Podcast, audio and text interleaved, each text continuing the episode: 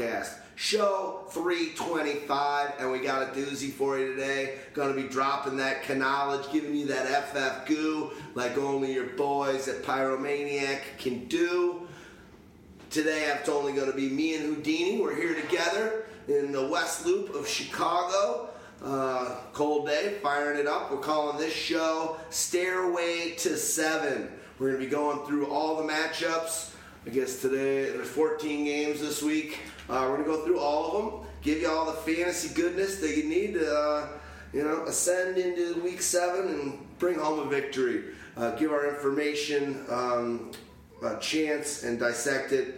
But like uh, Mr. Uh, David Letterman said, sometimes uh, it might not be right. It. Stagg Party is taking the week off, enjoying some time with the lady, and um, good times all around. Deanie, how you doing, brother? Good to be uh, sitting here uh, in the living room with you, bro. I know it's like it's been a long time since we've actually been in the same room together. Uh, you know, with all of us, we've been- weeks. yeah. So it's really good to get back together. That's why I actually get to play some sounds tonight. Love so uh, there's gonna be a little bit of uh, irreverency with Mr. Letterman. So Love that it. should be fun. And uh, yeah, I mean, it's uh, we're in the we're in the heart of the season right now, so this is where it really gets interesting. This is also where uh, some surprises start to arise. Right, you're going to get some players that start to to make a name for themselves that you have not seen through the first seven weeks, and some of those players that were those fringe players that came up and started doing well for you uh, may start to get replaced. Yeah, and even yeah, and the fringe, fringe players uh, that used to players that used to be in the top and the middle are now becoming fringe players and have taken a step backwards. There's some injuries that have happened. Let's make sure we talk about some good pickups and refer to the uh, your awesome piece. Um, but yeah, if you want to follow us as usual, uh, we go through the games as they are listed on NFL.com forward slash schedule. Go to week seven. We'll go. Be, we'll be going down through that uh, those games, and we are going to have Thursday night football. Uh, I think this is actually an all right. You want to say something? Go for it. Yeah, well, before we get there, the, team's on bye. Yeah, So, so we actually have a lot of. Uh, uh, th- this is why I think this week is not as much uh, as interesting games maybe as there have been as we were talking about prior to the podcast. I mean, you're not going to have the Packers, the Raiders. Nobody's going to miss them, uh, but no Steelers and no Seahawks. So uh, with those teams on bye, this is our first week that we've actually had four teams on bye. So we have two less games to talk about as well. Nice. Um, yeah, I'll be missing uh, definitely uh, some Davante Adams, since that guy's basically been holding down my team in one league. Um, all right, Broncos go down to what used to be Arizona University and now State Farm, uh, as Houdini uh, let us know earlier in the season. um, right. and he's, we usually like to start with the uh, the visiting team first, so let's hit the Broncos. Um, you know, it, it looks like uh, Keenum's had a couple solid games in a row, uh, going over the 300 mark. What else? Uh, what else are you seeing? You liking a, a Keenum in this matchup or in any in general? I think you know against the, an Arizona team that is not the defense that they used to be. I think this is definitely a matchup that I don't think you need to feel uh, very scared about. And it's one of these things. Denver and Keenum have been kind of doing it ugly, but it's getting it done on a weekly basis. So when you're looking at that quarterback, he's always out there as a guy to stream. Well, how many guys that are pretty much going out there on a weekly basis, putting up 300 yards, throwing you two touchdowns and an interception? So you can pretty much count on that. Uh, and the thing that you can also count on is you can count on Phillip Lindsay. So, you know, he's going to get a, a split in the carries with Freeman, but Freeman is not working at all as the receiving back there. And and Lindsay is just getting ridiculously targeted. So last week he got seven targets and caught six of them for 48 yards. So you say, okay, well, only 48 yards. I, I'll take the target share. And the guy we've already seen, he can he can break them big. And I think the other thing that was interesting, and maybe you know, is it game plan or is it more just that it's really becoming his more favorite target, which kind of what uh, we kind of saw last year happening uh, with the other just uh, melee of quarterbacks that they threw out there. Emmanuel Sanders seeming to get more love than Demaryius Thomas.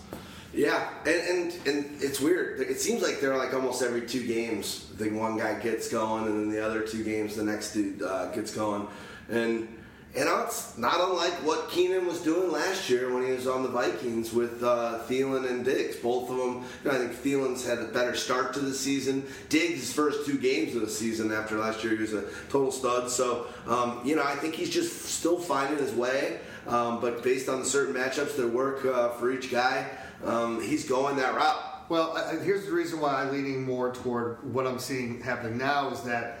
Uh, uh, Demaryius had double-digit targets in his first two games of the year. Has not had double-digit target games since. Um, you know, Emmanuel Sanders had double digits in the in the first game, and then uh, the last two weeks he's had double-digit targets, 14 and 10.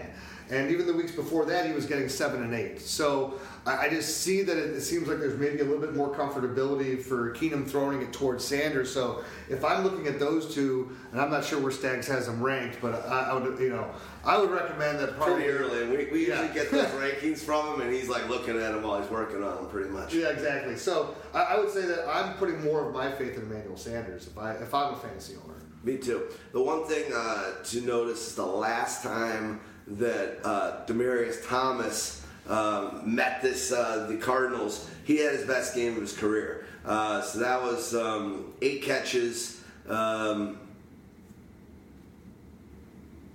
sorry, and eight catches, 226 yards, and two TDs um, in their last meeting. So Well, it's going to be interesting. Is Patrick Peterson going to go and play on him, or is it, is it going to be on Sanders? So, um, you know, maybe that could be also one of those things where this may be a game plan kind of dictates which way they're going to roll defense.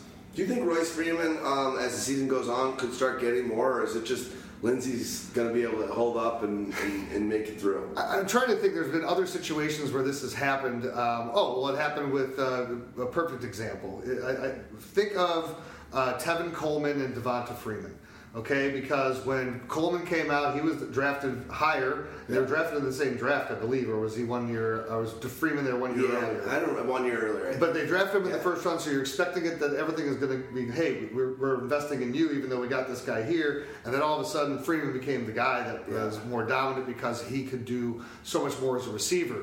And now here's Lindsay. They're actually coming out, and they're both rookies, and they didn't realize what they had in Lindsay. And I mean, you put the Undra- tape. he was undrafted. Right, and so, I mean, you, and you put the game fit tape on him, and he's the more dynamic player. He does more things for the offense. So He run, he run, he's a person like and do. When they hand him the ball, man, those first three steps at the, when that ball's in his hands, whew, it's the anti um, Le'Veon Bell. He Well, ain't waiting for anything to go. He sees that hole and he just bursts through it. The thing that's impressed me with him is, you know, it might not close up and it might not always be there, but it's better to be dancing and pitter pattering east west. Um, just hit the hole and he's, he's able to find three yards pretty much every carry, uh, carry just based on his speed and like the trajectory of his movement.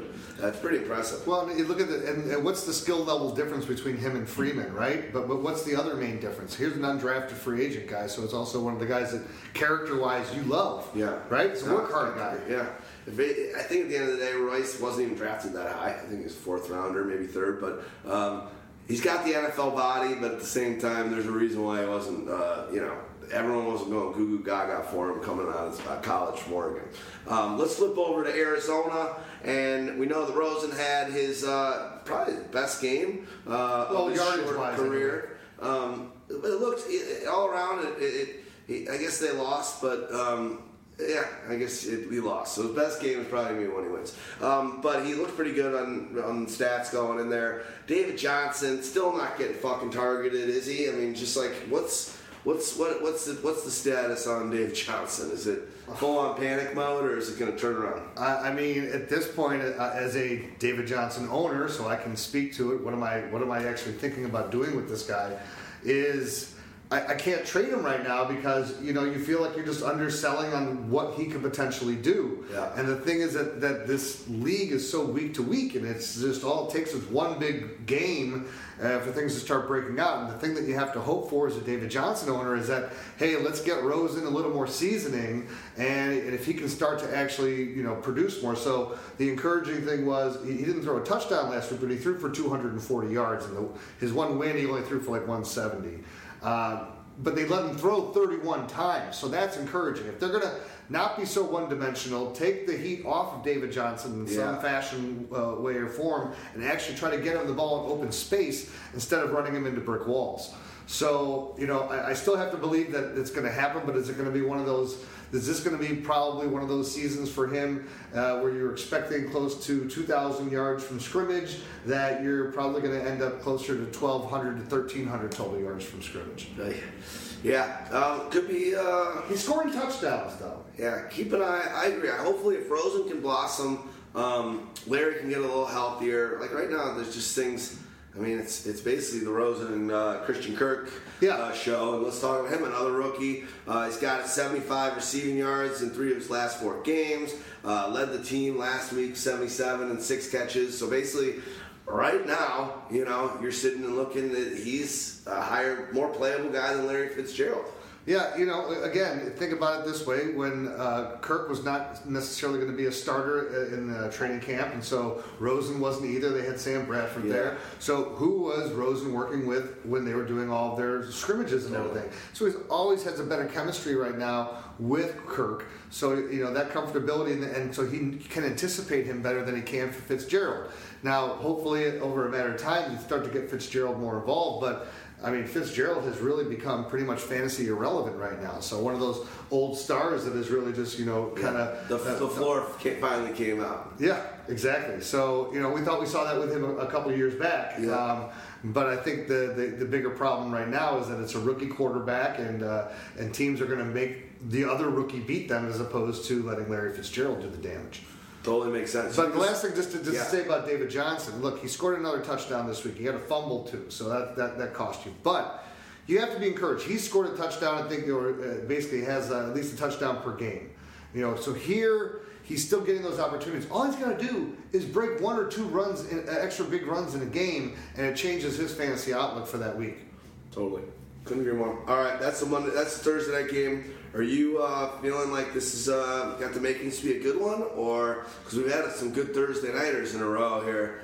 Um, Yeah, you know, this is one of those ones I'm hopeful, right? Because it, it's just a matter of I don't want it to be two anemic offenses out there. I, I- would hope that you know, I mean, the Broncos defense hasn't been what it's going to be, uh, what it has been. Von Miller and uh, and Chubb though are still ridiculous. So I look for Rosen to probably get planted on his ass about five six times this game.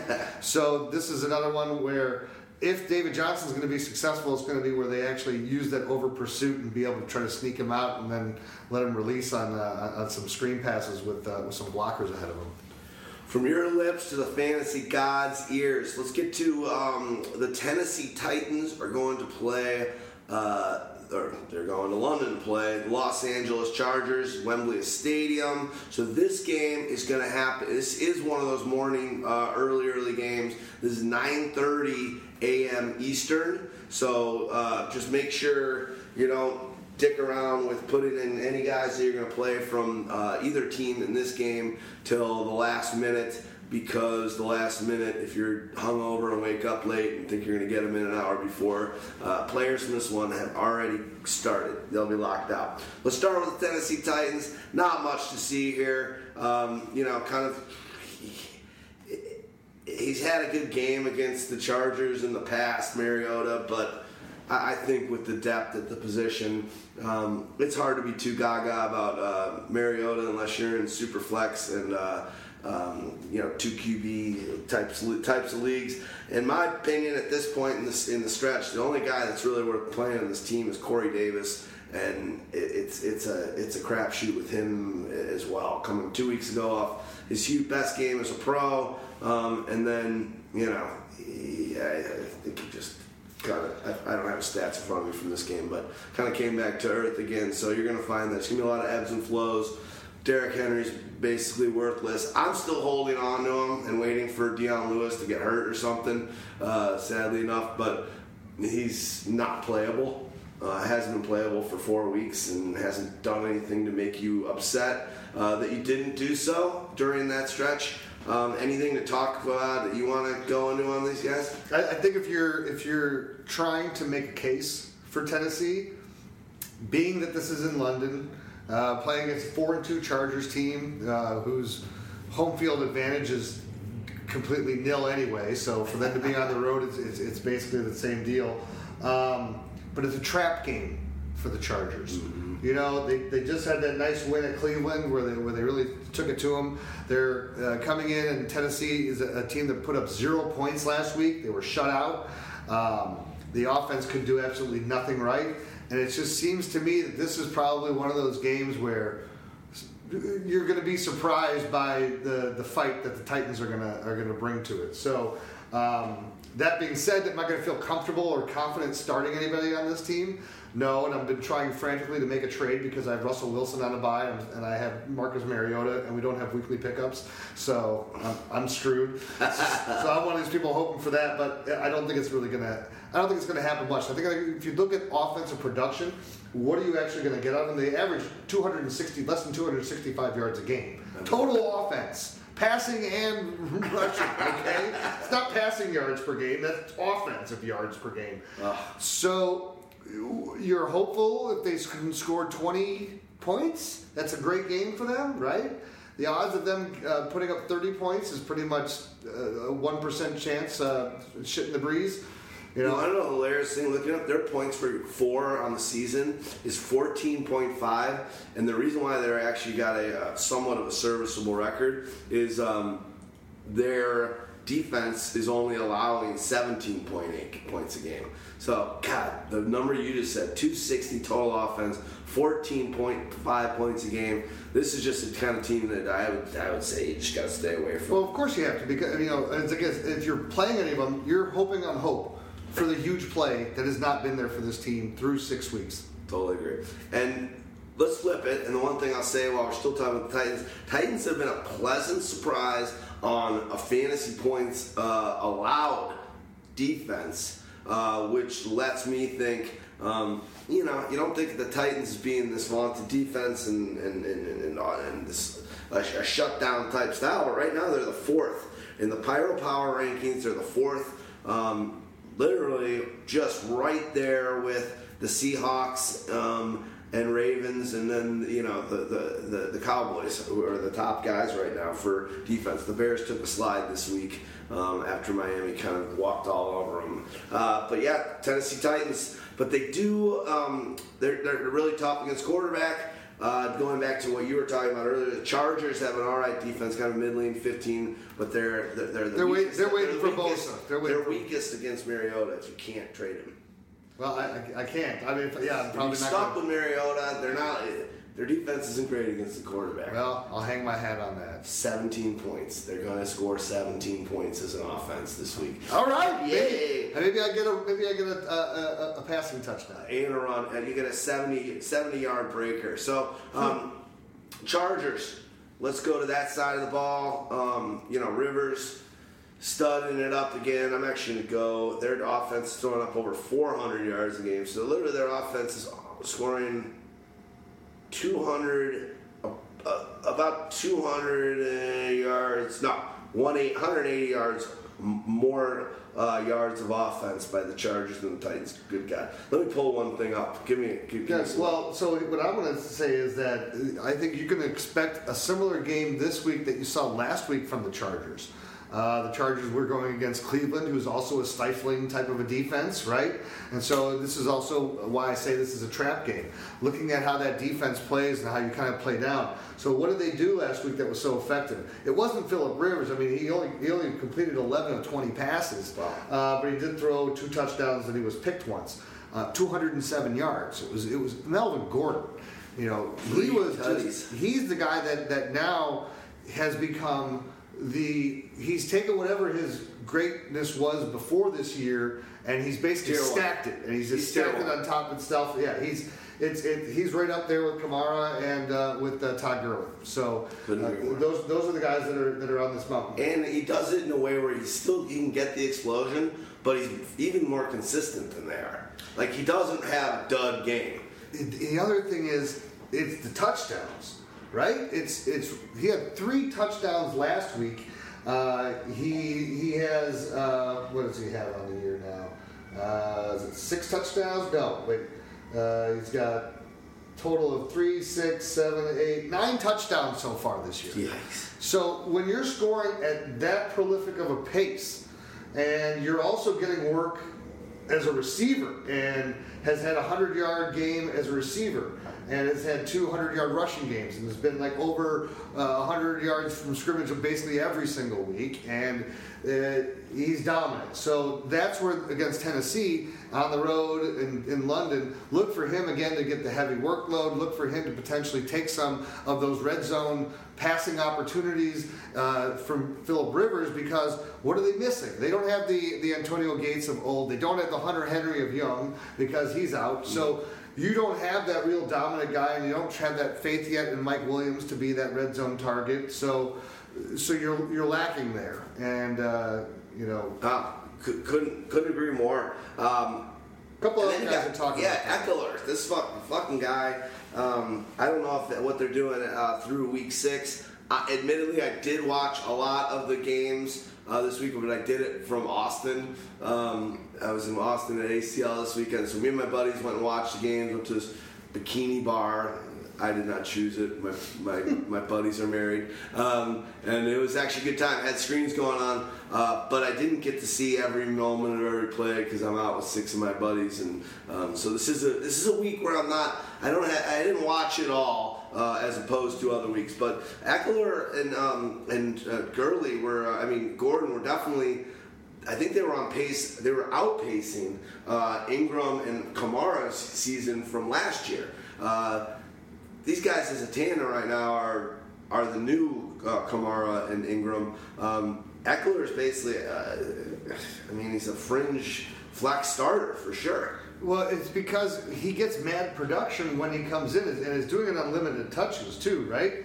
Um, he didn't even get a, a, a pass attempt thrown his way last week, but seven carries and he gained 60 yards. 60 yards. So, it, because think about it, he's coming in after Melvin Gordon has gone ahead and just torn them apart. Yeah. He comes in. They're also thinking that oh well here's a uh, here's a receiving back, and so we're, we're expecting him more uh, to do his damage as a receiver. So when he's in there and then he runs, takes him off guard. Um, you know, and, and again, think of him as that Darren Sproles player when Rivers had Darren Sproles, and they like to implement him and use him in all different sorts of ways.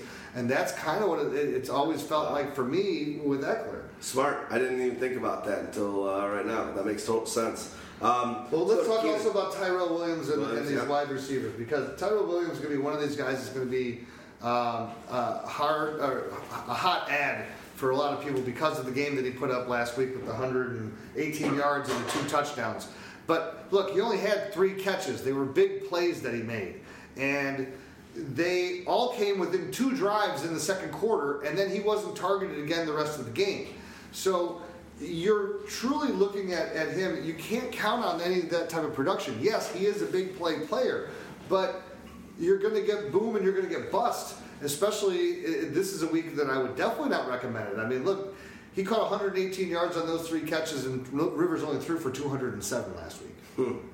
Wow. Um, good points. What do you think right now? Uh, you know, somewhat of a disappointing as we sit here uh, season for Keenan Allen. Right now, he's sitting at uh, number 25 uh, at wide receiver and fantasy points scored um, with about 55, I think that is 52. Wow. Oh no, Beckham Jr.'s only got 55. Um, so you know, he's sitting at about half as many points as the leader, Tyreek Hill. Um, yet he was a second rounder. Is this is he getting into a groove? Are the target shares going up? Is Um, you know, we know it's a tough defense, but um, is, is Keenan someone that uh, you know you're playing regardless? But uh, is, are things going to get better? Because I know that even talking with two people on my trip, um, I'm not an owner of them at all uh, in any league, but both of them are totally bummed out by him. Like I took him ahead of Michael Thomas, took him over AJ Green, I took him over Mike Evans, and uh, while even having an all right season, those guys are out producing. Well, so let's look at the scenario. And I, I, I hate to be gloom and doom, but Adams, too. I don't know that it's going to get much better this year. And here's my reasons why. First of all, look at the receivers that they have around him now in that wide receiver group with Tyrell Williams and with uh, Mike Williams um, and Travis Benjamin if he comes back. These are replacing guys that he was when he was the dominant hog, Dontrelle Inman, and, and, and guys of uh, Malcom Floyd. Uh, these are the types of guys that, that he was out there with. So he. what uh, happened to Inman? Didn't, uh, didn't we trade for him last yeah, year? we got him last year. He only got 24 catches. The Bears cut him. If they got 25 catches, the Chargers wouldn't have had to give us the draft pick that we got Javon Wims with. Um, I don't know where he is. He's probably on some practice squad somewhere. Poor guy. Yeah, but so there's much better talent. Now, also look at what we've talked about Melvin Gordon. So with what he's doing, that has to take attrition from somebody. And you would have thought, well, okay, without the tight end there, it would still be Keenan Allen. But he's getting a good target share. You know, he's probably averaging eight, nine targets a game, which Yeah. is which is good. But it's not when he was putting up the numbers that was like making him the top 10 wide receiver. It was 14, 16, 18 targets a game. It's also where Philip Rivers was throwing the ball 45, 50 times a game. When you have a running back like Melvin Gordon and you're going to give him 20, 18, at least 18 to 20 carries a game, Different offense. It's a different offense. It's not going to give you those uh, as many of those uh, higher output uh, uh, potential uh, outcomes. Couldn't agree more. Let's move on to uh, the next game. That's going to be uh, the Tennessee. You know what? Before uh, before we do that, um, which we're going to go to the not Tennessee, the Texans uh, at Jacksonville. But um, oh god, my computer. If we're late, screwed, so we're late. Big deal. Play it again. I got. If we're late, screwed, so we're late. Big deal. Yeah, all right. And now it's loading. But good times all around. Um, yes, this we're doing a live read, and we got it. Oh, One an unfair. You want to do it? No, no. I was, I was, I was going to give you another one if you were still stumbling. I'm stumbling. Want an unfair advantage to dominate your fantasy football league? Well, look no further and download Squad QL, the only mobile app you need to crush your friends and rivals this year. Squad QL recommends the best starting lineup for you each week based on your starters, bench players, and free agent pool. You may ask, how does Squad QL actually do this? The app connects directly with your Yahoo, ESPN, and or CBS leagues, pulling in your actual roster and your league scoring system. Squad QL provides waiver wire trade recommendations, plus the app gives you player rankings each week, and it's all based on your personal league settings. Squad QL truly is your go-to app this fantasy football season. Head to squadql.com, that's S Q U A D QL.com to download Squad QL, your all in one fantasy football manager. Squad QL is brought to you by the creators of RotoQL, the leading daily fantasy football uh, lineup optimizer trusted by 100,000 DFS players. You can also download RotoQL app for free in both the Apple and Android stores. All right, let's go to the Houston Texans visiting Jacksonville. Texans uh, have won two in a row.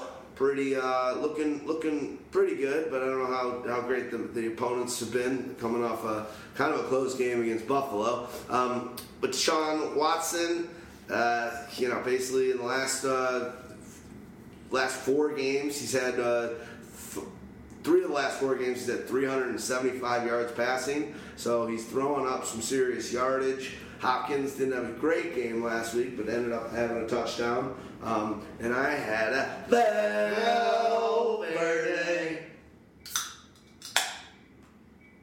I'll have a small fry, quarter pounder with cheese. Okay, we're, we're completely out of hamburgers. I'm sorry. Ma'am, we're, we're just out of the burgers today. Are you for real? Yeah, I I have to get to the market. So what do strapped here, so I can't, I can't get away. Can can you go by and get us some ground beef? Old man, are you still there? I, I think we lost her. That's got to be like a little spoof on it when they started doing uh, when they started outsourcing, where some McDonald's and they probably still have it. When you're ordering into that thing, you're literally calling India, and some Indian person. Really? Yes. There's a book called uh, "The World Is Flat." Um, and it talks all about how some of these McDonald's and fast food places outsource their, their ordering and that such. And you went into the computer and the people are making it, but the order itself was going to India. Well, uh, this is this is what our audio is going to be. It's going to be David Letterman uh, taking orders at both McDonald's and Taco Bell. Is that all? That's, that's what I, I got. That's what I got. Awesome. Stags isn't here. I know that these are, these ones go like you know 20, 35 seconds. Yeah. So you know. We don't want to get stags hungry either. I just say it right before we recorded, so we're, we're good. Oh, that's freaking hilarious. I love it, dude. All right, well, um, I'll, I'll let you uh, kind of do your thing on, on this matchup a little bit. So this is, you know, Houston. Uh, you said uh, Deshaun Watson was having that, that amazing run. It, it came crashing down last week, though. He only threw for 177 yards, uh, one touchdown, two interceptions. Buffalo is another one of those defenses, though, that he was playing. That's kind of like Tennessee, like we were talking about, and the Browns. Um, just a team that kind of makes you play a little bit down to their level and, and just not at, at, at that explosive pace. And now you're getting Jacksonville. So if I'm looking at what do I what am I expecting uh, out of the out of Deshaun Watson this week after Jacksonville just got destroyed by the Cowboys, forty to seven. Now they're at least going to be the Jacksonville's coming home. Um, Jacksonville is not been playing as well. I mean they're sitting at three and three as well. So Didn't they start out 3 and oh? 0? yeah. so So they're through the this three is losing streak. this is this is I think that this is where they can right their ship. And so this is where even if Houston comes out with a victory, I think it's going to be a big play here or there, but it's not going to be a consistent uh, droning of big plays. You're not going to see, you know, who's going to be able to do the, the running game like Ezekiel Elliott did all over them last week. It's not going to be Lamar Miller. Yeah. So where where's your offense going to come from? It's going to come from Hopkins, but what, who's Hopkins going to draw on defense? It's going to be Ramsey. Uh-oh. So that's going to be Trump's. So Those guys, those guys battle it out too, because you know Hopkins' style. Oh, yeah. he's super physical. Ramsey's super physical. It's gonna be a These fun- these that'll be a fun are- one to watch. That's a great one to watch. These guys are gonna probably uh, be pushing each other and a lot of after after the play shenanigans going on. Uh, tell you, this guy's rooting for DeAndre Hopkins. And if you're looking at who's going to be the, pl- the player to make a big play in this one, you know, you, you, it's, is it going to be Keke Coutee or is it going to be Will Fuller? So if I'm calling just for a big play, I guess I'll go Will Fuller just because of his ability to go down the field. Um, if I'm going to look for more volume potential, I'm going to go Keke Coutee. Yeah, I think if you're going game script and knowing that Jalen Ramsey's going to be playing on Devontae, um, sorry, DeAndre Hopkins, uh, you, you got to kind of like what could happen with one of these side two guys. Um, and I'm going to say I like Keke Coutee. Why not? He's uh, last last time, you know, two games ago or so, had a ton of targets, and um, he's been all right. So I could see that being uh, the guy. Really, Lamar Miller. Welcome to Taco Bell. What do you want? I'd like a, um, let me get a Mexi Melts. I'll do a soft and a hard taco. Um, That's that's what I think you're getting if you if you play Lamar Miller. you're getting, you're getting, uh, I mean, you're what, are you, number what are you expecting out of Lamar Miller? And I think we've had this conversation before. You know, No. the, the big uh, boom play has just not been there. And he doesn't get extreme workload, volume, workhorse uh, back volume of like 25, 30 carries to get to that big run. Yeah. So what he gives you, if he doesn't score a touchdown, is basically what he gave you last week. It's about 40 to 60 yards of total offense. You know, maybe he sprinkles in 15, 20 yards receiving, but it's never high volume on either either either or. You know, An eye test to me, I, I- again, I didn't really watch get much of this game, but uh, Alfred Blue looks better to me than Lamar Miller does. Uh, you know, not saying that it's not going to be Miller's uh, opportunities first, but and then doesn't this week uh, D'Onta Foreman comes back.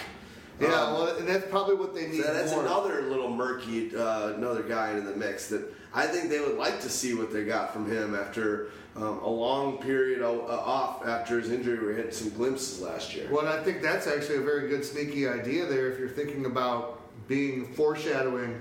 Grab a guy before uh, he makes, makes- a, makes a, a- a splash that could be for him. Because look, uh, you got a 500 team here. They're trying to figure out where they are. Lamar Miller has been very uninspiring as, as a runner, and, and part of that too is I think you know, they made him to be more of this workload back. That's not who he was. He was just more of this speed guy.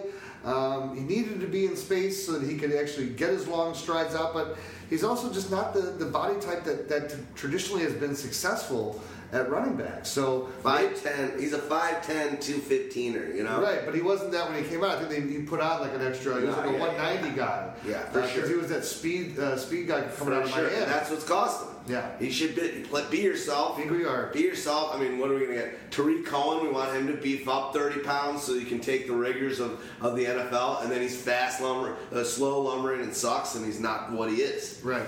Um, anything you want to. No, I think we, we're good on that game. Let's. Well, Uh, well, let's go to. We gotta go Jacksonville. yeah, that's what I was to say. Flip over to the Jacksonville side. So, w- with Jacksonville, y- you, you're sitting here. You don't have uh, Leonard Fournette still, who most likely is not going to come back until after uh, the bye week. Is that a buy low guy? Or is he just too fucking soft tissue injury guy? I, well, here's the thing: if you can afford to buy low, where you're not sacrificing wins in order to have him there for your stretch run, then absolutely he's a buy low guy. Because look, when he comes back, look how much look how much they run the ball. Uh, with Yeldon and all the other uh, guys that they have there, they're, they're, they're giving them opportunities because they want to run the ball. And when Fournette's in there, he'll get the red zone opportunities. And this is where they've been struggling because you don't have that. Who's our hammer? We're at the five yard line. We can just give it to him three or four times and, and he's going to score. Yeah. God, he's he's a disappointment. So the other thing is, you look at Jamaal Charles was uh, was out there, uh, five carries for five yards. Didn't look very good, uh, but honestly, at the same time, he was signed on Tuesday of last week. Right. So he didn't Impressive have. that he actually got some carries. yeah, and, and then you got to figure this. So, so all the people you know who, who grabbed him are probably dropping him this week. That's not a smart move because look, as long as Fournette is still out there, and they're looking for people who are potential playmakers. Charles is still a potential playmaker. We need to see eh, after he's had a game now, learn a little bit more of the offense, potentially be out there on more plays. Uh, you know, especially if Yeldon is getting winded or something like that, um, and, and actually learn more than you know just they're probably just giving him inside runs every single time. Which, if you know Jamaal Charles, that's really not the best thing for him either. He wasn't the leading. You know, he's a guy you want to get outside and use his speed and let him let him turn the corner. Yeah. Uh, last time these guys played, uh, December of last year, uh, Keelan Cole, right in a great time for owners in the stretch, um, had his best game ever with seven catches, 160, uh, 186 yards, and a TD. Um, so let's see if uh, Cole has got that magic against this team in uh, in this next visit. Um, Dede Westbrook, though, I know a lot of people, uh, you know, th- he's been a great opportunity ever since. Uh, I think he's maybe this year's um, excuse, Keelan Cole. Do you like Westbrook in this matchup? Had a TD. Is there anything? I, I, I mean, I, You're not yeah, worried. I mean, you're not worried about this this secondary so much. the problem that I have with their wide receivers, Dede Westbrook is, is has his role right as, as the uh, as that slot guy, so he's he's getting more opportunities, and I think the problem that we saw because another guy that uh, did nothing last week after getting 15 targets the week before was Donte Moncrief. Yeah. So the problem that you got with Cole and Moncrief is, is which one's it going to be this week? And Chark is even getting some opportunities. And that's the other thing. So you have that guy coming in, and you're stealing some of those things away too. So um, Westbrook is probably, the, I feel, the, the, strongest play. Uh, not the biggest boom play. You know, uh, I still think that my, I, I, I'm. Uh, it'll be interesting to see this week exactly where the target share goes between Cole and Moncrief because going from uh, Moncrief had a 100 yard game and then like a 70 plus yard game and then he did nothing. So I'm, I'm are they just, is he being phased out of the offense and they're trying to reestablish Cole or is this really going to be more of a, a game by game situation? Uh, It sounded like the whole team went out drinking uh, before that Dallas uh, 47 just destruction. Uh, anything else you want to bring up, Yeldon? Yeah, so Yeldon, I mean, is, is he is he awe-inspiring? You know, when he gets a touchdown, yeah, it's great. You know, but um, you know he's only he's gotten in the end zone before this week. He got in the end zone each of the previous two weeks. So that's that's the key. So again, that's why why you would buy into a Fournette. They want to give the ball to the running back, and it's more safer uh, around the goal line. But at least he's getting volume. So yeah, I mean, if I'm looking at it and, and you're Houston, who's you know they're only giving up 340 yards of total off uh, total uh, offense to uh, opponents. I mean, you got some good guys there, but you look, he can do it as a receiver too. So if you're in a pinch and you're looking at him as a deep 12, 14 team league as a, a running back two or a flex play, that's that's maybe where he slots in. But you know, I don't think he's going to be giving you uh, the 120 plus yards from scrimmage with a touchdown. If he gets a touchdown, you're hoping for 80, 85 yards. Yeah. Um, seems like we've had a lot of like uh, overtime games. We've had a lot of real close games this season. Uh, I think the word is that uh, through the first six weeks, 54 uh, of the games thus far have been decided by one score, which I think is incredible. Um, that seems like one that's going to be real, real close, decided by a field goal, maybe another OT-er. Um, Valverde. Oh, that was a good one. Hi, uh, welcome to Taco Bell. What do you want? Is there a manager back there? Hey, this is the manager. My name's Dave. I'm the manager. What can I do for you? I'm just listening to you talk to the people, and you're being a little rude. you say? You're being a little rude to some of these customers. Uh, you know, I'm, my parents are both rude. Uh, I guess I get it from them. Are you the manager of this store? Uh, ma'am, you're talking to Dave, manager of the Taco Bell. What would you like to eat today, ma'am? I'd like two, three cheese milk. Okay, okay, wait a minute, wait a minute. I'm not exactly a computer. Slow down. Try it again. Take it from the beginning. What is it you would like for? Three cheese milk. Two, three, cheese, no. I miss that guy. He was the greatest. I don't watch any late night, Have you seen the Have you seen but watch. interview series Yeah, that he did? I, I like I like the Netflix stuff. Do you see the, the what the hell is living on his face? Yeah, that thing's he looks like Lovie Smith. Uh, yeah, he's become old man Santa, but David Letterman, that was a guy that I could watch in the background, uh, whether you're studying, whether you're just chilling out. with Dave in the background is uh, that guy's the greatest. Well, he was an innovator at the time. Oh, I mean, you know, from the stupid human tricks to stupid animal tricks to uh, Larry Bud Melman and uh, was it you know, Triumph the Triumph the dog? Wasn't that first through that? Or was Probably- that, or was that Conan? Uh, Well, that- that, that was that's, that's Conan. But he was a guy that was like, you know, they were uh, chucking the, the watermelons off of uh, off of the rooftops and stuff. So having a good time. Oh, dude, the guy's the greatest. Um, let's go to Panthers. Gonna visit the Philadelphia Eagles. But before we do this, let's have a word from our sponsor.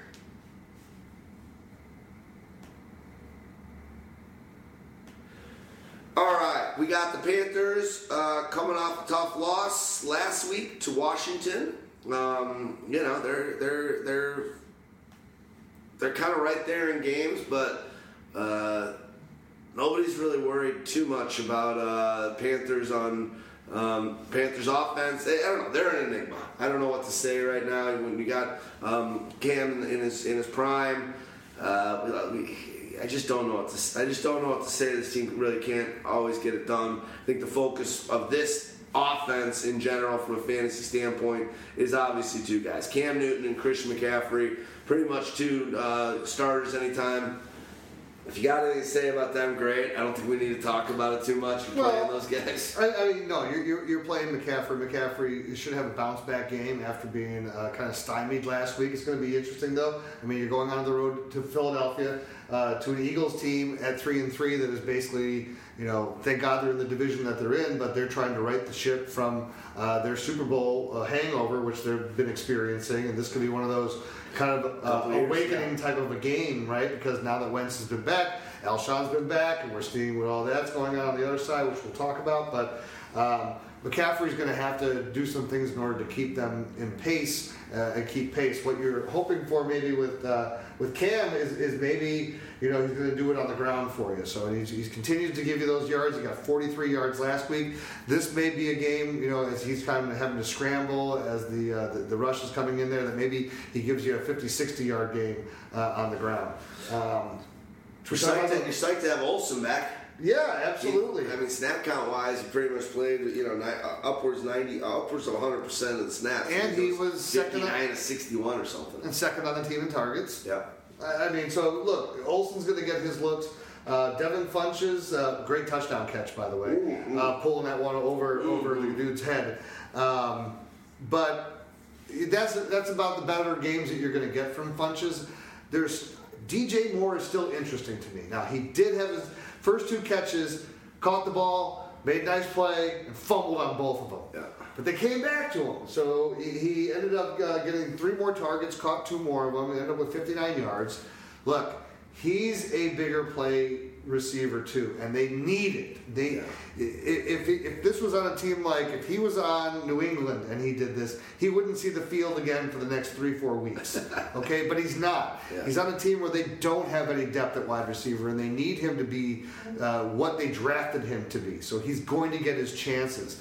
And look, he can make those big plays downfield as well. So I would, as a waiver wire piece uh, guy, you're in a deeper league. He's still sitting out there. This has got you know total progression written all over it for what he can become. So that's what you want to get. You want to get the guy that has barely even tapped into the potential and get it before it starts to show. Love it. Couldn't agree more. Uh, you want to flip over to the other side? Yeah, let's flip it. All right, flip it. All right, uh, Eagles. What are you thinking on this one? This matchup, the uh, the Panthers are basically giving up uh, 22 points per game, pretty uh, pretty good amount. Um, meaning uh, uh, they're a stouter defense. Do you think uh, Wentz and the boys can keep it going on? And they kind of they got this kind of beat up backfield. That are they going to? You know, let me just ask you this question first: Are they going to stay with this backfield? Is there going to be a trade? Is it, is anything going to happen? Or is Smallwood and the Clement uh, tandem what you're going to be running with uh, on this offense? And if that's the case, don't you think that really is, makes you more excited about Ertz and and uh, and Alshon? Kind of actually makes me less excited about those guys. Okay. Um, well, eh, here's why. I, I just think that, or as far as Wentz too, you would think, oh, well, this means it should be like the Andrew Luck show, where he's throwing the ball 50, 60 times a game. But uh, you know, uh, Peterman, right, or Peterson knows that Doug Pederson, yeah. Doug Pederson knows that they're going to need to run the ball when they get to later in the season when the weather is bad and and and you're going to have to count on these guys. Do I think that they're going to make the trade to bring in a LeSean McCoy? No, that, that from all intents and everything that's coming out of Buffalo, they're saying no, that's not going to happen. Um, are they going to get Jordan Howard from, from the Bears? No, that's not going to happen either. You get you you you thought about that in your head. I, me and my I- buddies were like, why don't why don't they go grab Howard? Well, because they wanted like a first for McCoy, and they would only give us like a third or a fourth at best, probably for Howard. So why would you give that up when you're think you have a chance to actually do something yourself? way. So and also play in cold weather and need to have a big bat. Yeah. So.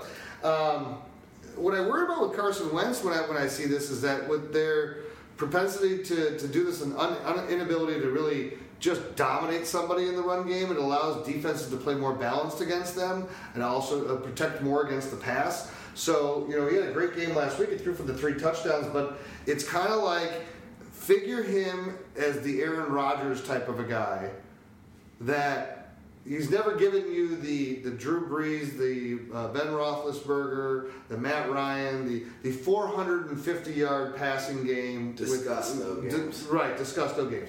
Consistently good, but probably hovering with high games around 330, 340, uh, not anywhere close to 400 like some of these other guys. Yeah. Do you know uh, Wentz, even missing that time, already has more passing yards than Cam Newton.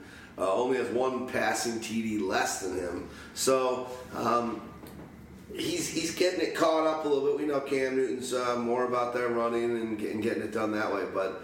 Uh, Pretty, pretty impressive that Carson is moving the ball and, uh, and, and winging it around quite a bit after missing those first three games. Yeah, and the other thing too, you got to look at it. Um, the two guys that are really the benefit, it is uh, Zach Ertz and Alshon Jeffery. So Alshon, wow, he finally has his wide receiver red zone target now to pair with Zach Ertz. So this now is a matter of just which guy's going to win the has the best matchup off the line, who he's going to go for. And you saw how they went twice to Alshon last week. Uh, made me feel really good about a trade, getting rid of uh, Kenny Golladay and uh, to get Kelce.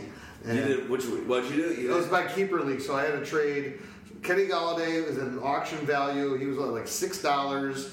Uh, Christian Kirk, who's a protected Yeah. player, doesn't have to be activated for another two for two more years. And my first round rookie pick next year for Travis Kelce, who's at twelve dollars, and a franchise tag player. Um, and uh, I got his second round pick in 2020. wow, nice. I think it was good. It made my team. No, I better. like I was stacked on wide receivers, so I'm still starting Brandin Cooks, AJ Green, and now Alshon Jeffery instead of Kenny Golladay. No, it's huge. Sick, dude. Uh, love it. What do you think about uh, Agholor. well Agholor, the the, the backfield? Like The backfield. Okay, so the backfield. Again, uh, we had that discussion last week. I, I was saying it was going to be Smallwood, and, and uh, uh, uh, Staggs was kind of more adamant that it was going to be Clement because that was the way that the share was before. But uh, it kind of bared out that Smallwood got more of the work, and maybe Clement was a little bit more productive as a runner. So you know that always happens too. It's uh, a matter of who's the guy that's actually getting that those early harder yards, and then the next guy comes in and he gets the oh the weaker defense or he's got the fresh legs. So I think they're about equal plays, but the one thing that we did see is that Corey Clement, uh, and we know Smallwood can be too, good players into the uh, as receivers. Uh, but Clement was the one that was getting it done in that role last week. But I think it's going to be fluid between them. It's it's a roll of the dice each week. You're not going to be too far off on either one though. Cool. Um, anything else to talk about in this game? Now, so the other thing is Nelson Agholor is, um, you know, there was kind of a he had that one fluke catch that was a tip ball that wasn't even intended for him that went off of Jeffery that he caught and went for like big yards. So he was kind of not really uh, as targeted in that game. So as Alshon Jeffery is kind of emerging, we're kind of seeing a regression uh, in Nelson Agholor. For sure. So if you wanted to try to sell quick on that before that becomes too apparent to everybody else, now would- be the time. Nice. Um, Minnesota Vikings are going to be heading out to MetLife Stadium, playing the New York Jets. Uh, Jets coming off uh, a nice, high-powered, uh, 42-point game for them. Without knowing, I've got to think that that's the highest-scoring game of Sam Darnold's young career. Um, but we'll start with the Minnesota Vikings side. They're coming off that uh, that win over Arizona. Um, what do you think? Uh, Cousins getting it done, uh, yardage. He's getting it done with the TDs. Uh, I don't know where he's sitting right now on total points, but Yeah, he, he sagged a bit this last week, so he was coming off. Uh, Arizona kind of held him a bit in check. Only threw for 233 yards, one touchdown, uh, one pick, but he did give you the awesome rushing touchdown. And what do they call that that touchdown dance that they're doing? oh, With that's the- with the that's lazy the, arms uh, yeah, it's the uh, the floss or something. no, no, no. that's not the floss. Oh, the it's floss is where they're like you Okay. move your arm back and forth like you're flossing. Oh, that's. McGregor. It's the kind. Oh, it's the Conor McGregor. McGregor. It's That's the. McGregor Oh. flailing arms. Because wasn't McGregor? No, McGregor was with Dallas, I guess. I don't know. who- He, was. He, he was with the Dallas. He showed that I can throw a football a hell of a lot better than he can. and I can throw a hell of a lot better than he can with my left hand, my And- off hand than he can. No, no, I'm a righty. Yeah. I, I can throw better with my left hand than he can with his strong hand. Yes, as a lefty. Yes, he. That was a terrible throw. Uh, okay. Yeah, Cousins right now is sitting at uh, the seventh uh, quarterback, 122 points. Um, if you got him, I, I've noticed literally that most people that have Cousins kind of also have a pretty solid backup, and he gives them a headache. Like I've got Cousins in one league and Matt Ryan uh, in that same league. I have cousins in luck. Yeah, everybody that's got Cousins Because- has got a solid backup, and he's doing great. But it's also that you got a huge games coming from the backup that you've got to consider, and in many occasions start the other guy. Whereas Cousins becoming kind of a uh, he's sort of a headache, as Matt Ryan is, is in the same way a little bit. You drafted Matt Ryan probably as your second quarterback, but he's he's giving you you know he's the number two quarterback right now in fantasy points. So now the guy you drafted ahead of him every week, you gotta like you're like you want to get him in. You're like it's a game where he's gonna fall off, but you got it's. Seems like that's happening a lot with Matt Ryan and Cousins. Yeah, you know what though, I think with Cousins, you got to feel good about it. Do you think that Latavius Murray is going to have the same week this week that he had last week if Dalvin Cook is not back? And the other thing is that this is what's been lacking, and this is also why Kirk Cousins has been putting up the numbers that they have. They have not been able to run the ball. When you're not able to run the ball, well, you got to throw. Yeah. Here's a game last week, they were able to run the ball. And what kind of production did you get out of Cousins? 240 yards, one touchdown, and the rushing touchdown. So this is also what goes hand in hand. So when you have that running game that is really picking up, it takes opportunities away from uh, the the passing game. But at the same time, why do teams want to run? Teams want to run so they can actually keep their, their defense resting and not end up looking like the Bears did last week in the in the whole second half against Miami. Yeah. You know, so And plus, they had the heat to deal with as well. well, that's what I mean. But it's like, you got to get them rest. You got to get them rest. If you know that this is what you're dealing with, that these are the situations, Yeah. then you want to be able to do that. And so, Completely. and Minnesota also knows that they do have to go outside and play at Chicago and at Green Bay uh, this, uh, you know, every year. So there's two more potential cold weather games that you have to deal with, and so you need to have the running game. So. Um, they're trying to establish it. I just think that uh, they can throw also against the Jets, and I think that they're going to have plenty of opportunities in this one. I think it's going to be uh, a kind of a higher scoring affair than you would normally think. I mean, this is not the Jets' defense of Muhammad Wilkerson and uh, Darrelle Revis and, and, and those those olden days. Um, Bart Scott. This, that's not this is not those guys. So they're a decent defense, yeah, but they're not anything that's like super special. They're probably middle of the pack uh, as, as it goes.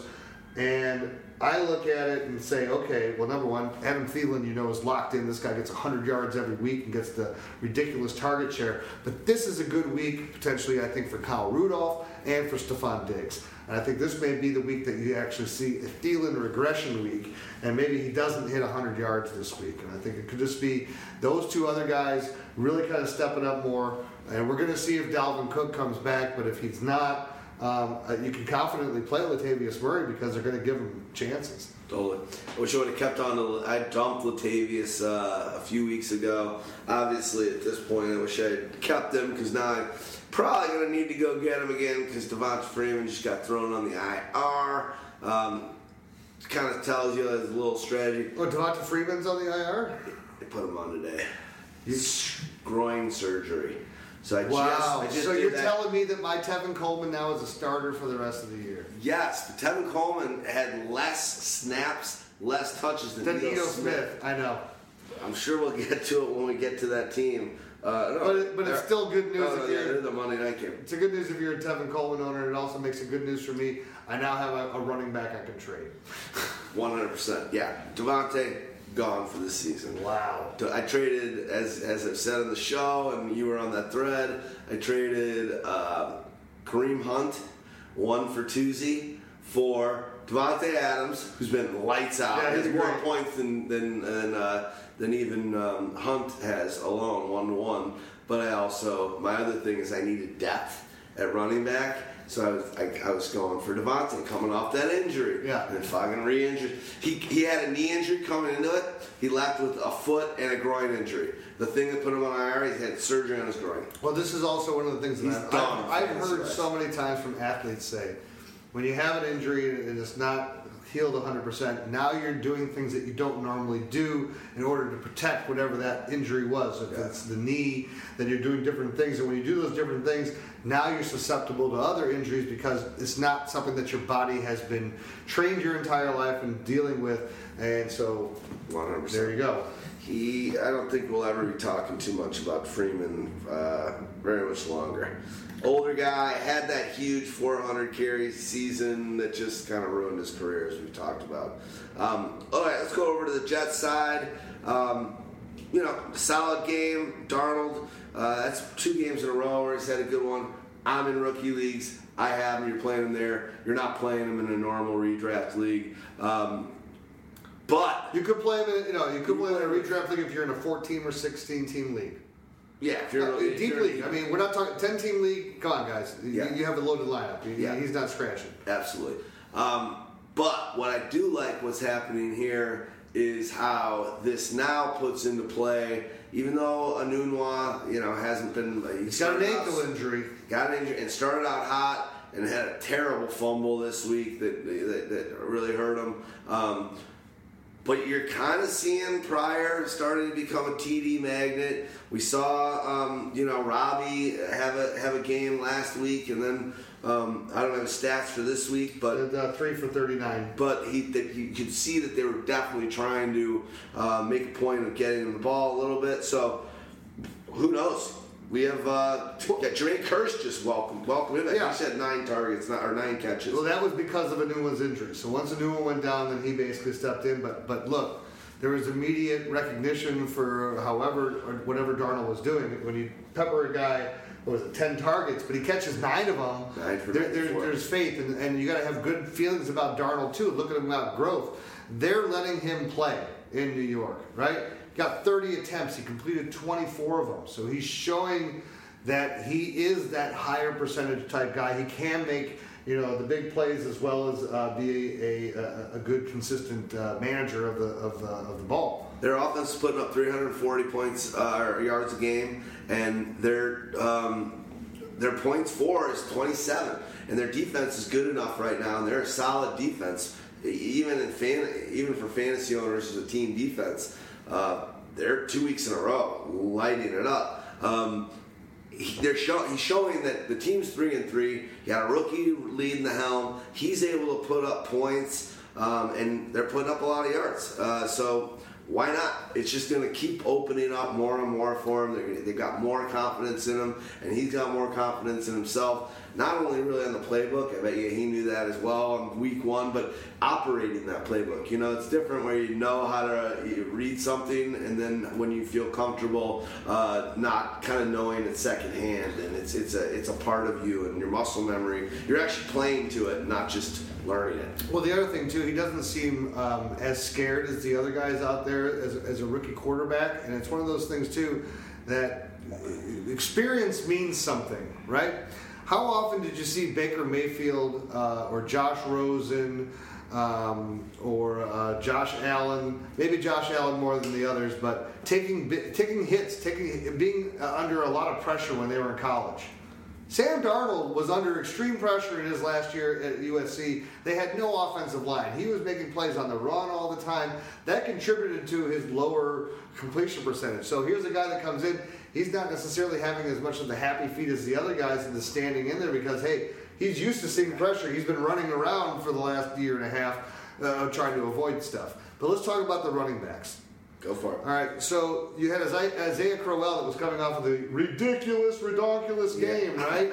And you're, you're like you're a Crowell owner. You're like, all right, All he's going to be getting it again. They're going to give him the 20 carries. No, Bilal Powell had more carries than he did because when it happens in a game, it happens, and and and, uh, and the you know the sun shines on a dog's ass every now and again. A broken clock is right twice a day. It doesn't mean that you should be starting him with extreme confidence on a weekly basis because it's still a committee backfield between him and Bilal Powell, and Powell is still the one that's going to do the damage as a receiver, and he's still going to get carries as well. So. You know, that's just my kind of wise up moment there. If you're looking at, uh, you know, you're talking about quickly too about the Terrelle Pryor and Jermaine Kearse. Let's see how bad the injury is to uh, Quincy Enunwa. Um, if anything, this is going to be potentially good if you're a Robby Anderson owner, because now this is more targets coming your way. You're still pretty much the, the better uh, deep play threat. Curse is just one of those guys that just on every team he's been on, it just it's weird how he makes the plays if you're in a deep league and you're looking for just, uh, I need to pick up someone that if Enunwa's out, provides me a good floor. Uh, he's a, he's the floor. He's the He's the floor. nice, nice. All right, we've got the uh, Chi-Town Bears. Uh, the Patriots are visiting us. Damn, I might go to this game. To I was game? supposed to go to this game, but I'm flying out that morning, so I will be watching the game uh, in uh, uh, Robbinsville, New Jersey. All right, I'm going to this fucking game. Fuck that. I want to see. I want to see the goat here at, at Soldier Field. Um, all right, New England Patriots four and two, looking like garbage as usual through the beginning. Uh, things have changed. Won a shootout. Uh, that game was so fucking awesome um, against Kansas City the other night we went to that festival, but we left a little early, and uh, it was Travis Scott or um, or what you call it, uh, Arctic Monkeys, both of which I saw at Lollapalooza. Um, so we rolled and watched the second half of this game at an outdoor place. That game was fucking awesome. I was obviously rooting for Mahomes to stay undefeated, but Brady back to stud mode. Got um, you know, just no question, Gordon understanding the playbook. I think the snap count that he was in was the most of any uh, wide receiver on the team, maybe save for Edelman. I'll give you a little a little dump um, on this team. Uh, Sony's on fire, James on fire, this team's on fire. Basically, everyone, Gronk, had, Gronk's kind of the only guy that's not on fire.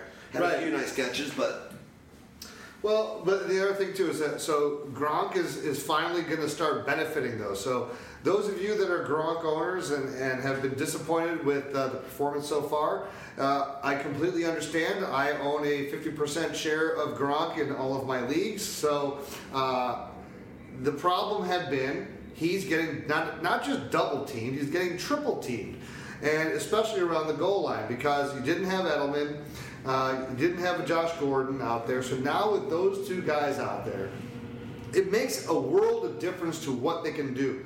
Uh, showing the confidence as D-Rex, as you were saying, uh, in, in throwing the ball to, to Gordon and, and having that faith, and he got nine targets last week. You know, the timing is going to get better. He only caught five of them for 42 yards, but the week before he had the ridiculous uh, adjustment touchdown catch. That makes a huge difference in this offense.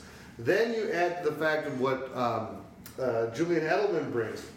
And Edelman is that other guy that's working in the middle to help free up Gronk. So all of these things are going to work together. And again, with Gronkowski, we, last week we saw him doing absolutely nothing. I think he had like one catch for 15 yards, and all of a sudden on that last drive, he had the two more big catches, and he finishes with 97 yards on the day. So look. The other thing is, if if you look at where Gronkowski is as far as his numbers compared to last year, realize that he has all of the incentive clauses are in his contract to do like one better than he did last year. Have one more catch than he did last year with one more yard and one more touchdown or something like that. So, you know, and, and that was that's still you know you say oh you know it's not the it's not the 1400 yard but it's at least a thousand yards with like 12 touchdowns and 77 catches. I- I'll take that from my number one tight end. Yeah. Who I'm not drafting in the first round anymore. I I got him in the third round. For sure. Gronkowski, uh, yeah, I like. I, I- think that's a great point. A lot of players are rising up, and now there's talent. Where at the beginning of the season, it was just like it felt like all all Brady had was Gronk, and now there's so much more that now can kind of invert itself and kind of turn itself inside. And now you got to focus on a lot of guys, and Gronk's gonna uh, Gronk's gonna be the guy that's gonna benefit from such a thing. But Brady's benefiting the most from all this. He's gonna go and have a, a, a superb run, I think. Well, and the thing is, too, they're facing the Bears at the perfect time. Khalil Mack has got something going on with his ankle. Uh, they were so vague today. They were so vague today in all the uh, the things that came out. They were almost saying that we, we x-rayed it. Well, did you x-ray his ankle or it made it sound like they're waiting for an MRI? Because if you want to x-ray, you could just do an x-ray. But it made it sound like they had to wait for more diagnostic testing, which probably means that his ankle was still swollen up so bad that they couldn't do an MRI which that's worrisome. So you're most likely going to have either no Mack in this game or you're going to have a limited Mack. And we saw at the end of that game against Miami, Mack was not. He was just basically kind of standing around. He couldn't. He couldn't. He was trying to juke guys. He couldn't Yeah. drive through guys. He wasn't mauling people like he could. And the other Bears players were not able to step it up. Now, Will the Bears be up for this game against Tom Brady and the New England Patriots? Yes. Will the defense, you know, they're not going to be in 100 degree heat. It's going to be 55 degree days. It's going to be great football weather. So, but the problem for the Bears defense, and this is where you have to look at New England's offense as a, and also New England is a team that you're not going to bury them and be winning this game. If you win, you're going to beat them on the last play of the game, or it's going to come down to the last drive, uh, unless something fluky else happens. And when the Bears have lost their games to both Miami and Green Bay, they've choked big leads late, and they've been victimized by the short passing game. Hello, Gronkowski. Hello, Julian Edelman. Love it. Valverde. Love those two. Hi, welcome to McDonald's. What's in your Happy Meal? You have to prove to me that you're happy. You're not. You're not getting anything. All right. Uh, the Happy Meal is uh, veal steak and, and a German potato salad. And uh, a side of lime Jello. I love it. Uh, Sony Michel, uh, anything Oh, with the running backs, so- and then um, Well, Sony Michel has been, has been a beast. The, the Bears uh, defense after last week, they were only averaging, uh, giving up 296 yards a game. Now they're giving up 343 yards a game. there you go. Uh, thank you, Albert Wilson. Um, it- look, I would say who would, would I feel more comfortable playing? I would definitely feel more comfortable playing James White. I just have a feeling that even if you don't have Khalil Mack, with what we're seeing out of Roquan Smith and Danny Trevathan playing at a much higher level and the way that the linebackers are, are there, and you got Akiem Hicks up the middle, if you're not going to be a receiver against the Bears, I think it's going to be more difficult to get the yards. Now, that being said, are you going to bench him? Hell no, and just got to hope for a touchdown. Are you going to get that 100 yard game out of him? I don't know. I don't think so. I think it's going to be more one of those 22 carries for 78 yards with a score. Uh, if it if it goes with that way, and James White, this could be one of those games where James White um, may only get four or five carries on the game, but he could get 10, 10 11 targets in the passing game. Sony Michel he gets a touchdown this week, four games in a row for the rookie.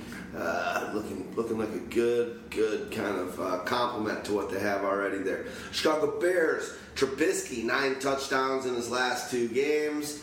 That is, I think, tied with what he had in his previous six or seven. So I remember I tweeted something out. There was a joke about how uh, many touchdowns Mahomes had had through his first four games versus how many um, Mitch had had through his first eight games or whatever. So Mitch must have read the tweet, got pissed off, and uh, pulled it back in. But we lost. Mitch made some shite plays. Um, That was a crazy game. I mean, it was a good game. It was it was just improbable. Everything that happened in that game was it, the, the first half was pretty much the Miami kicked their ass and it was boring as a Bear fan.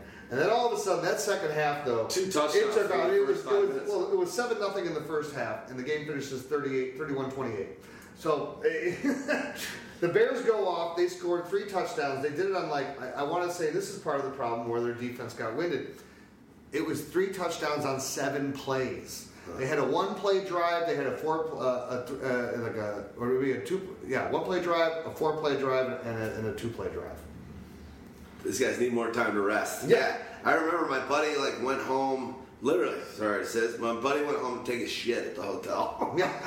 Came back, he's like, uh, "Am I just wasted, or did this game's totally changed?" I'm pretty sure it was seven nothing at half. Like, yeah, quick two quick TDs uh, for the Bears. Uh, Well, here's, Jordan, what, here's what you got to feel though, right?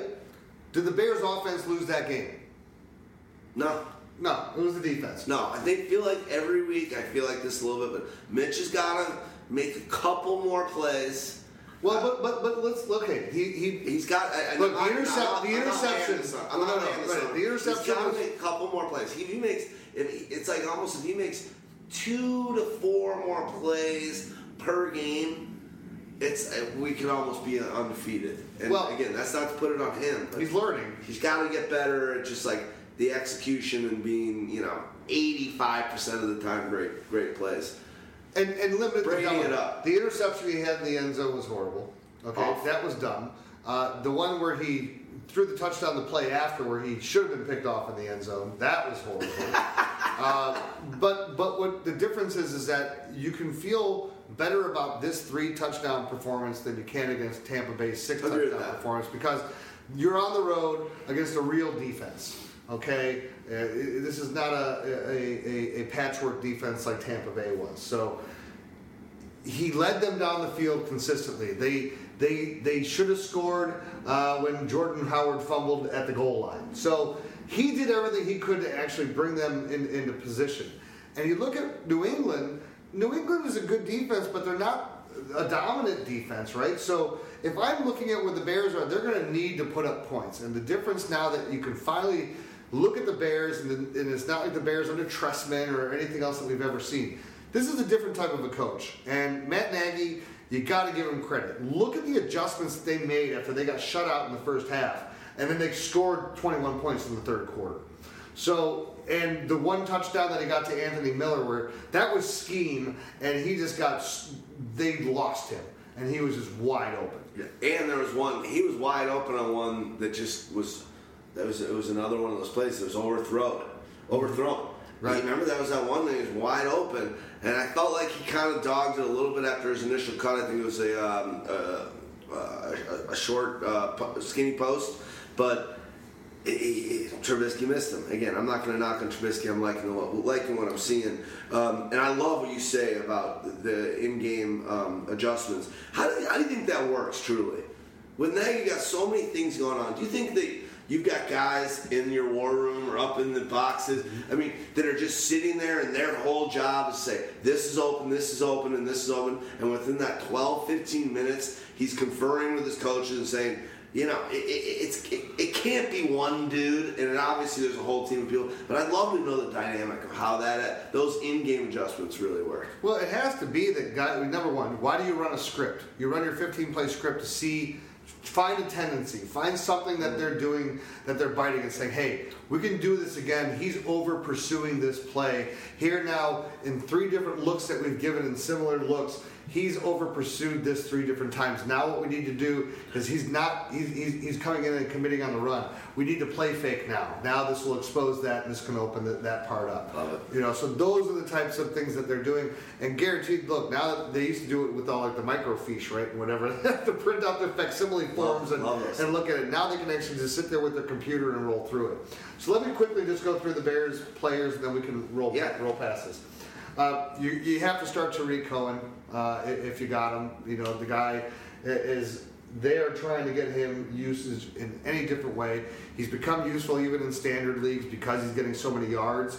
Uh, PPR, it's, it's no brainer. Jordan Howard, you're stuck having to play him, right? Unless you have better options. But just understand, he may be a guy that you want to sell off. He's not going to get the 12 touchdowns at the end of the year. He's not going to get. He's going to get you a touchdown maybe every other week if you're lucky.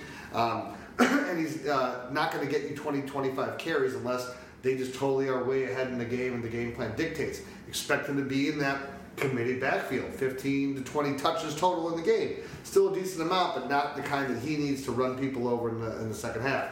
Um, when you're getting the ball at the one yard line and you're fumbling it, Yeah. where you get that's that that could be your role. Is just get it, get a touchdown. And some games you're hot, some games it's Tarik. They want to keep it spread and more open. You know, I'm not saying he's not going to get goal line touches anymore, but when you when you putz that up, you were already in murky water and uh, on the outs, and now it's like ugh. Well, and that's the other problem that you have. It's murky waters when you're looking at the Bears' wide receivers. Because if you're starting any of them, you're never going to be able to count on any of them, any of them, getting you just ridiculous the, the, the target shares that we're talking about 14, 15 targets. Because this is another thing that's good about Mitch Trubisky, though, right? This is why he has become viable uh, as, as consistently on my waiver thing since that, that Yeah. since he showed it because he can do this because he spreads the ball out to everybody. So your Anthony Miller, your Taylor Gabriel, your Allen Robinson, your Trey Burton, they're all going to be getting close to the same target share. So it's what you do with it. Who's going to be the guy that breaks the big play? So the main benefactor in that situation is Trubisky. Yes. And Trubisky is a great streaming quarterback if you're looking for one this week. They're going to be in a shootout. He's guaranteed he's going to have to probably throw for 350 yards if the Bears are going to win. Uh, even in a loss, he'll probably throw for uh, 300. Uh, he might throw three picks, but he'll probably also throw you three touchdowns. And he'll probably also make you uh, run run for some. Oh, that's the other thing. He's as dynamic. I mean, It sucks because I don't want him to get hurt, and he's, it's just not sustainable. But in my opinion, I like a lot of things I'm seeing with Troops. When he pulls the ball in and runs, he's a top five running quarterback. I mean, he looks to me better than Mariota ever has, honestly. Well, listen, listen. Did you notice they kept running like the the uh, the, the read, pass read option? Yeah. And they kept handing Right. off, and they kept hammering Jordan Howard, and then he broke that big run, right? And then after that, they still ran it uh, another like another one or two times because they have to show it. He has to run He with the ball. But if, if you noticed, he like turned the corner. It was a third down and four. And there were defenders coming, and he was two yards short. Yeah. He didn't. C.J. Beathard didn't throw his, his head out there and get destroyed. Yeah. He slid. He got down. He's like, okay, we didn't get it. That, live for another play. But that saw that show makes defenses now know, hey, he will keep it, Yeah. and that's what he has to show, and then that also will open up more things potentially downfield. So, who's the guy? Nagy sets sets it up and keeps going to it. For he he, he, he can. I got a question the for you. I got a yeah, question okay. So, which Bears wide receiver do you want for the rest of the year? Do you want Anthony Miller? Do you want Taylor Gabriel? Do you want Allen Robinson? And I know who I want. I want Anthony Miller. I want Taylor Gabriel. Just because you're seeing him chuck the ball down. Here's I want Anthony Miller long term. Taylor Gabriel, they're giving him end around sweeps. They're he's that he's that speeds flash guy. it, here's the reason why the Ga- Gabriel in that game again going back to Trubisky, his long ball is such an archer. If he could throw a 40 yard pass on a on a on a drive like Mahomes, Brady, and some other, his and, and Brees, his long ball is such a sky ball, dude. And it just is never. Gabriel could have had an, an extra touchdown. It wasn't a sky ball. It was it was he, just- needed to sky it more. He it was it was a so lower. high. It just doesn't work. Maybe that was what it was because it, it- the trajectory when it was coming down, it was just so short. The one that got picked, that was throw- yeah, he throws it so high. Like if he could just had a stronger arm, where he could just gun it with a little more ease for or, 40 yards, or have then I faith. would like Gabriel a little more. Or have faith. I'm going to throw it. You have to go and catch it. Anyone watch Monday Night Football? Did, did you see C.J. Beathard threw that ball? Only one guy was going to catch that ball. It was Marquise Goodwin, and he had to turn on the extra jets to get there. But when a wide receiver sees it and they run fast, they want to do that. They want to be running away from the guy that's behind them. I want to look. I want to make a sweet play in front. I want to be like zip catch and go to the end zone. Hello. All right. I, everyone likes get sending me the I'm paycheck. getting in the end zone. I'm going Valverde. Not as loud as that last one. Four taco supremes and one nacho supreme. Can you order a little more food? What? But uh, I, I am one taco supreme away from being employee of the month. I'm not gonna pay for eight and two tacos. Yeah, but I'm going to put you down for eight. You understand what I'm saying? So the, the paperwork will look like you ordered eight. All right, no problem. I'll- And, and I'm going to have to charge you for the whole thing. And then, then, but then, if you give me your address, I can reimburse you. Got that, buddy. I ain't doing that. I'll just send you like a check in, in a month. Dude, man, I don't have any more money. What do you want me to do? Listen to me. I'm going to give you the money back. Back, all right? Look, forget it You and, when you come to the window, like you don't know me, okay? How you doing? Uh, we don't know each other, right? We don't know each other.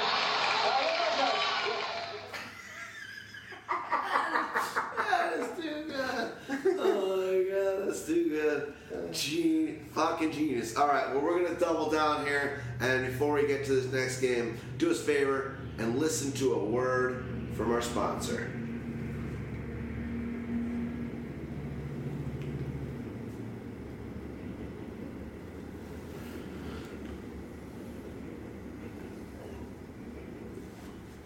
All right, we have got Buffalo Bills, the Indianapolis Colts, and so we speed it up a little bit. We're gonna go run cruise through this one. Buffalo Bills. Is there anyone worth starting? Well, I mean, the only McCoy? person, McCoy is the only person that is of, worth of any value. Um, you know, at least you know last week. Zay had a touchdown finally. Yeah, well, he, but he had 16 carries for 73 yards. He had three catches for 21. He didn't get the end zone. Uh, Zay, yes, Zay had the touchdown. It was a great play. He was targeted eight times, only had three catches for 35 yards.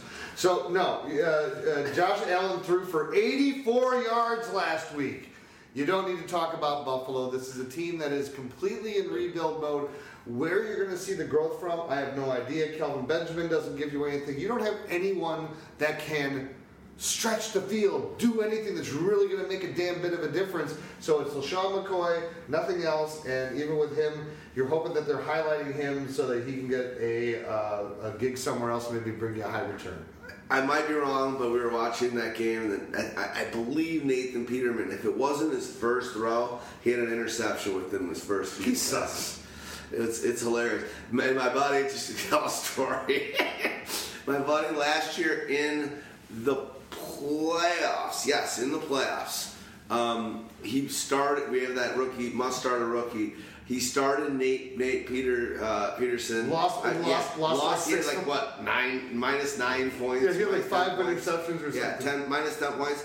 My buddy, he still would have lost, but he's like, at that rate, it was better to me keeping the position open. Obviously, Mm-hmm. pretty hilarious. He sucks. All right, let's go over to the Colts.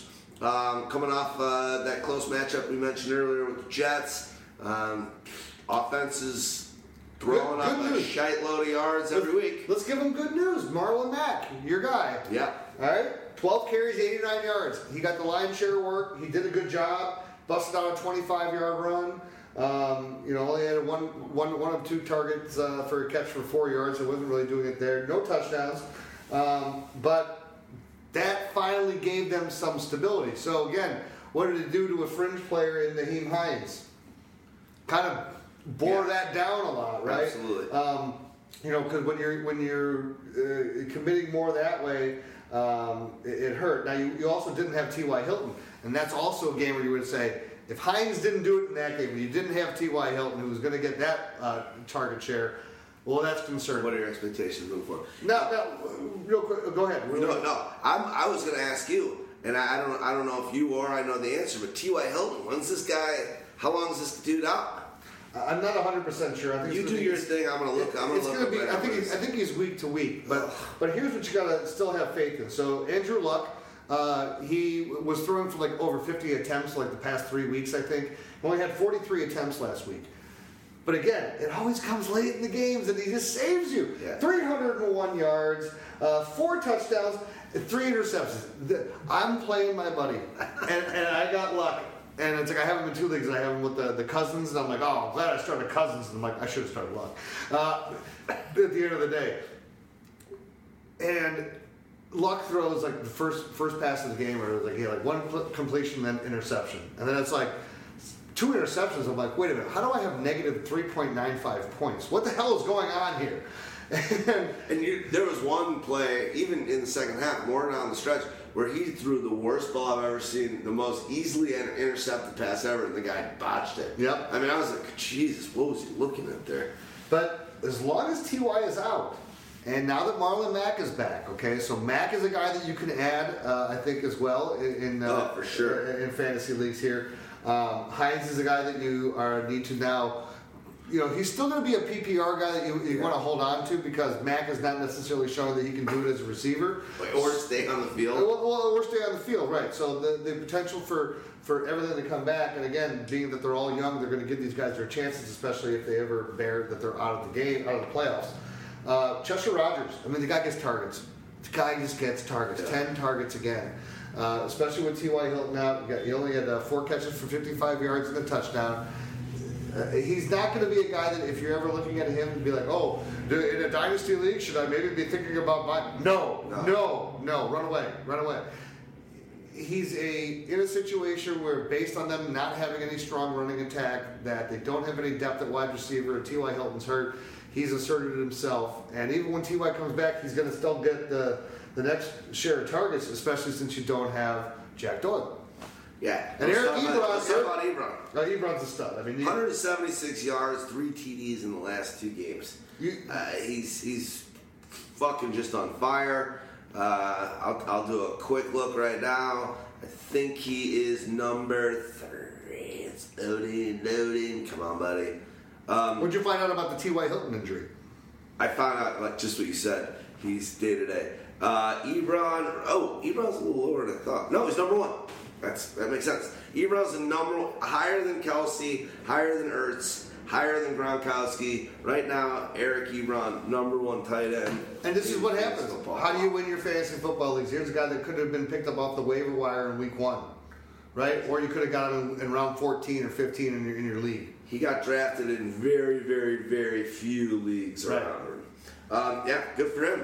I think right now Detroit's thinking, whoa, why the fuck do we let that Well, guy and, and, and a lot of times that's what happens too. And we'll, we'll move on, but a lot of times what happens is you draft a guy, and, here's the other thing. And I'm in all these dynasty leagues where we do rookie drafts, and you can only keep them for like a certain number of years, and you can either give them a long-term contract or you tag them or you have to get rid of them because you can only He keep a certain the amount. cracks. These guys are draft. Like I drafted Tyler Boyd in my 16-team league. He's not on my team anymore. Somebody else is reaping the benefits, but he reaped the benefits for them after sitting on the waiver wire for a year and a half. Yeah, crazy. No, I know it's not, it's nuts.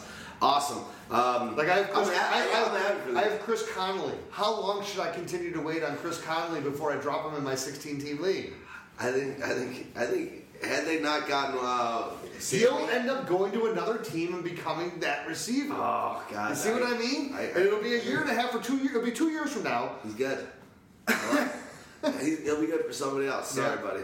Um, all right, uh, Cleveland Browns at the Tampa Bay Buccaneers. Let's burn through this one. I'm going to let you do your thing for a minute. All right. So, well, one of the things that you can feel good about when you're looking at Cleveland in this game is that they're playing the Buccaneers. Uh, this is a patchwork, patch quilt, uh, non-stick defense. So I look at Baker Mayfield, who has been, they're giving him the opportunity to chuck the ball over the field. He will do that, but instead of only completing 50% of his passes, this will be a game that he'll be able to complete 60 to 65% of his passes. He should throw for over 325 yards. He should throw for three touchdowns. So if he's going to do that, well, who's he going to give it to? Uh, look for uh, Jarvis Landry to, to finally have a good game uh, with Baker Mayfield after coming off of his nine targets and two catches for 11 yards. Uh, look for Njoku. Njoku is just proving that this is the, the type of uh, player they wanted at tight end. He is going to have a big game against Tampa Bay. Uh, and then I also look for I look for a, a little bit of a combination here uh, between Antonio Callaway and, and Damion Ratley as to I'm not sure which one of the guys is going to have that big deep uh, down the field play, but one of them will. Uh, as far as the running backs go, I think that this is again uh, D-Rex where you, you got to think that that Carlos Hyde is going to continue to get the bulk of carries here because if Buffalo is going to not trade LeSean McCoy because if they're not willing to do it uh, with with Philadelphia, and if the Bears are not going to trade Jordan Howard, well, the next probably most viable guy to go after is Carlos Hyde. You know, uh, uh, I with Nick agree. Chubb waiting in the background, why would you? you know, It's amazing because I, usually I don't. I watch football with Daisy. Sometimes I go out for beers, but I'm usually doing it with people that aren't as like into football and stats and stuff. Watching all the games on Sunday with all the guys, you know, six of the guys, five of the guys in my league, guys that I've been in leagues. Two or three of the guys I've been in leagues with since 1988. Good fantasy people that know this shit. All these things you're talking about. We had a long conversation like, why would they not? Why would the Browns not trade Hyde? Mm-hmm. Go see if you can get something for him. If you can't, then trade Chubb. right. You got Hyde and you like Hyde, then trade Chubb and give him to a team that might, you know, you might. I think it's more that they like Chubb, and and if you can highlight Hyde because you didn't pay But Hyde's can Hyde's done. right? But the difference is this: if you're trading Chubb, you're not showing enough to trade him. You're, you're actually showing that you don't want to trade him, and. if you- Ah, I- see what you're saying. Because if you played him a lot, you- with him want- being on a rookie contract and knowing that you had Yeah. him for four years or, or whatever it is, you would want that more vi- uh, valuable as a trade aspect. You paid Carlos Hyde. Isn't he on a one-year contract? He's on a prove-it contract. Uh, so sort of. I think it's a So if couple you could years. pull, if you could pull because a team a team wants to have that that guy, and you could pull a third-round pick for him, I'm. you would do it all day. Even if you can get a fourth-round pick, you may do it all day. I agree, and he looks good. We're not, we're not, we're not talking negatively Right, about because- well, no, because we're saying the Bills- gives the Bills the younger guys, let Johnson, who you gave a shitload of money to. Well, maybe they could trade Duke Johnson too. Fair enough. I mean, we were talking about they got three guys. The longer they don't let one guy proliferate and become the guy, and I do think Hyde's looked great. The longer they sit around and wait on this, the less value they have in some opportunities. So I would I would not be surprised if one of those guys that moves. I think Stagg Party doesn't agree with me, um, but Stagg Party's right a lot. Hey, that's why we have them do our rankings. Staggy. By the way, in our rankings, give a shout out to Stag Party, all the great stuff that he does. But um, him uh, and Wheeler do our player rankings on a weekly basis, and through six weeks, the, the results won't be out for uh, through. I mean, through five weeks, the results won't be out through six weeks until I think tomorrow on Wednesday. But through five weeks, Wheeler, one part of our uh, our player rankings, he does his rankings and Stags does his rankings, and we do an average of those. Wheeler's the number one guy through the season, uh, through those um, five games, or, or uh, five games, yes, on uh, Fantasy Pros. So. Shout out Wheeler! That's Hey, the best. speak- Follow him. Just so you know, follow FF Wheeler. If you've been listening to our show, we've already talked about this enough, but it's at FF underscore Wheeler, W H E E L E R, and then Stagg Party's at uh, Pyro Stag, which is P Y R O S T A G. Here's for Wheeler. Gotta give him a gut. Welcome, Wheeler. Now you get a soundbite. Wheeler.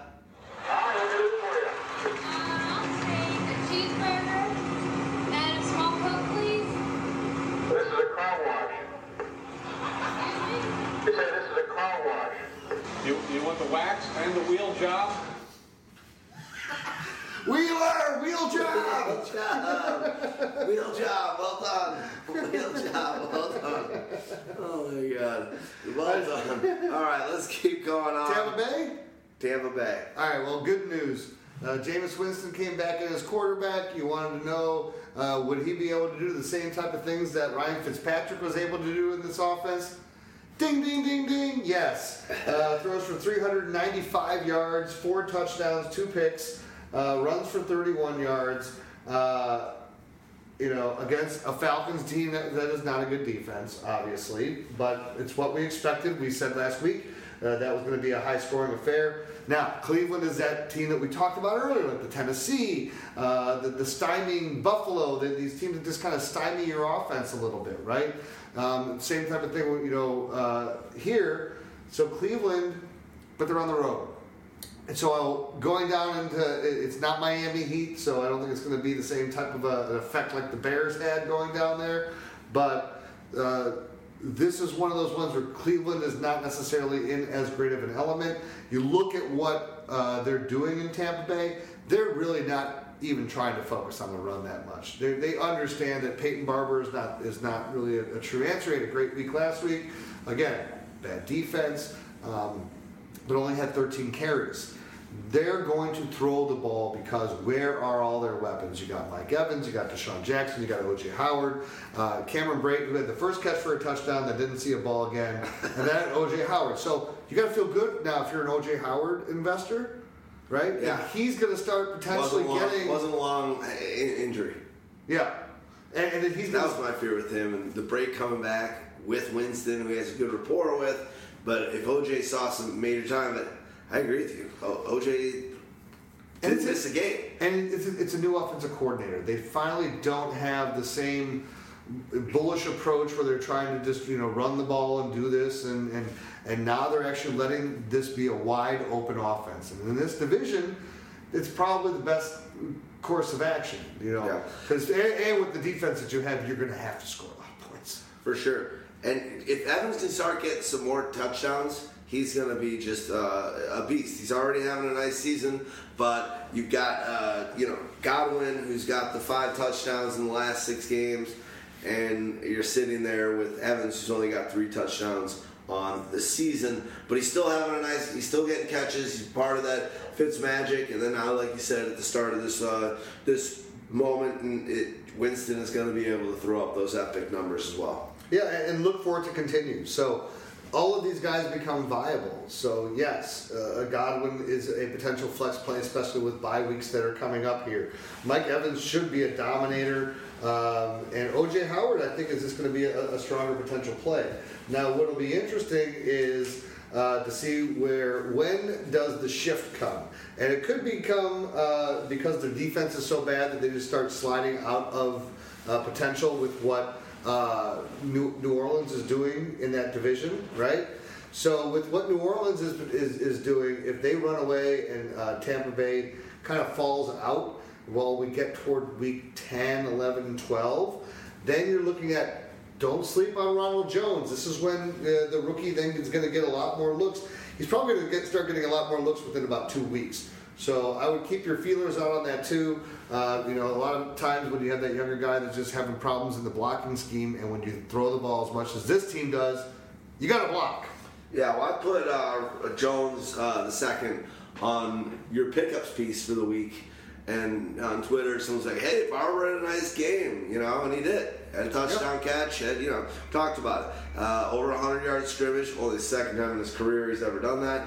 But I couldn't agree more. Every season there is a guy, and it's usually is a player that either comes out of absolutely nowhere and lights it up like a Lindsay, or a guy that some draft capital was spent on, and the season is isn't what you thought it would be, and you already was- thought that guy was going to be a part of this season. But it, at the end, it doesn't matter what sink or swim. This guy, might, we might cut this motherfucker. Yeah. Uh, and I think Jones was a second rounder. Um, Yeah, he was. He was. He was like Early second round. He was like the second, like the no more than the third or fourth running back four, taken. top four. Yeah. Top four. Um, yeah, it's early second round guy. Um, he is going to be getting opportunities. I don't care how good Peyton Barber. That's the first game, good Peyton Barber game we've had this year. Mm-hmm. I agree. And in the graphic, just so you know, because I knew that, that I would get that response. I don't- check it out next time you're on Pyro. But I have I, I have as a graphic guy his name, and then in parentheses smaller it says foreshadowing. And I put it in orange in their in their orange color because I knew like everybody, dude, had a good week. This guy hasn't done shit. But he had one carry or something like that. He didn't have a good game at all, you know. Right. But this you gotta in the way the waiver wire works, as you know, if this guy lights it up and has an awesome game and you're number eight on the waiver wire and you want him, you know, have you gotta kind of have a deep bench and, and have that foreshadowing mentality, uh, and it sometimes doesn't work out. Well, and this is that. also where, where it goes to unless you have a rookie that is truly going to be like you can guarantee is you can start like Saquon Barkley. Yeah. Right. When you're drafting all these other ones, like people drafted Royce Freeman as like the, the number 23 or whatever running back, they're not getting that production out of him. No. Okay, so if you can be smarter, and I had to teach myself this because all of my dynasty leagues, I get so involved in these rookies that, and as you do as well in your rookie league, that you just want to draft them, and then you end up being like, I drafted five rookies. Why do I have no depth on my bench? Because you drafted five rookies. It's. It's better to draft maybe one. I, I limit myself in an 18, 18 team, uh, 18 bench uh, spots or 18 roster spots. I limit myself to two rookies. Smart. And then I can worry about grabbing them on the waiver wire and try to make a move, They always they always come out of nowhere. and people drop them as well. People drop them as well. Ito Smith was was picked up in a rookie league in my league this week, and I, I it's a rookie must play a rookie spot. And I'm just pissed off. Obviously now it's easier said with Freeman out, but Freeman was hurt this week. Guy was on the waiver wire. He wasn't even he, he, passed the waiver wire. He's a free agent. You know And- what it is? And I didn't grab him, and it's just like ugh, a little bit annoying. And here's where you got to understand if you're a Tevin Coleman owner with that, just going back to it. Yeah. Ito Smith's a rookie.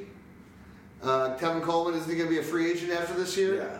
So aren't they really trying to say, hey, we want to give as much to Ito Smith to find out exactly what we have now, especially that Devonta Freeman is gone, to know, or are they are they trying? Are they going to give the nod? Yeah. Give the nod now to Tevin Coleman and say, no, look, hey, let's give you the workload back. You do this here. This guy's always off injured and whatever. You might we're be- gonna we're gonna invest in him. you. We're gonna You invest in you. and give the money. Right, and right, and, There's a third option there. Cut We're- them both. No, we're gonna let we're gonna we, we're gonna let Tevin Coleman sign high. We've seen it. We think he's a good player. We like him. But we're not about to throw a bunch of money at him. But let's wear him into the ground this year before he goes. But again, I think it's like they're they're trying to also. If they love Ito, it but depends on Ito, what Ito's they getting the touchdown, so it's like they're they're you know. They might just be like, "Hey, we're not having a great season. Let's not fuck up Ito, and let's fuck up the, our uh, our guy that's going to play for someone." well, you know, year." we're covering a lot of our conversation for that late game that's coming up with the Good, with- good. I like it. Well, let's move on. This is another game I think we can totally breeze through. Um, this is going to be the Detroit Lions, Miami Dolphins. Before we get into that, give us a listen to these.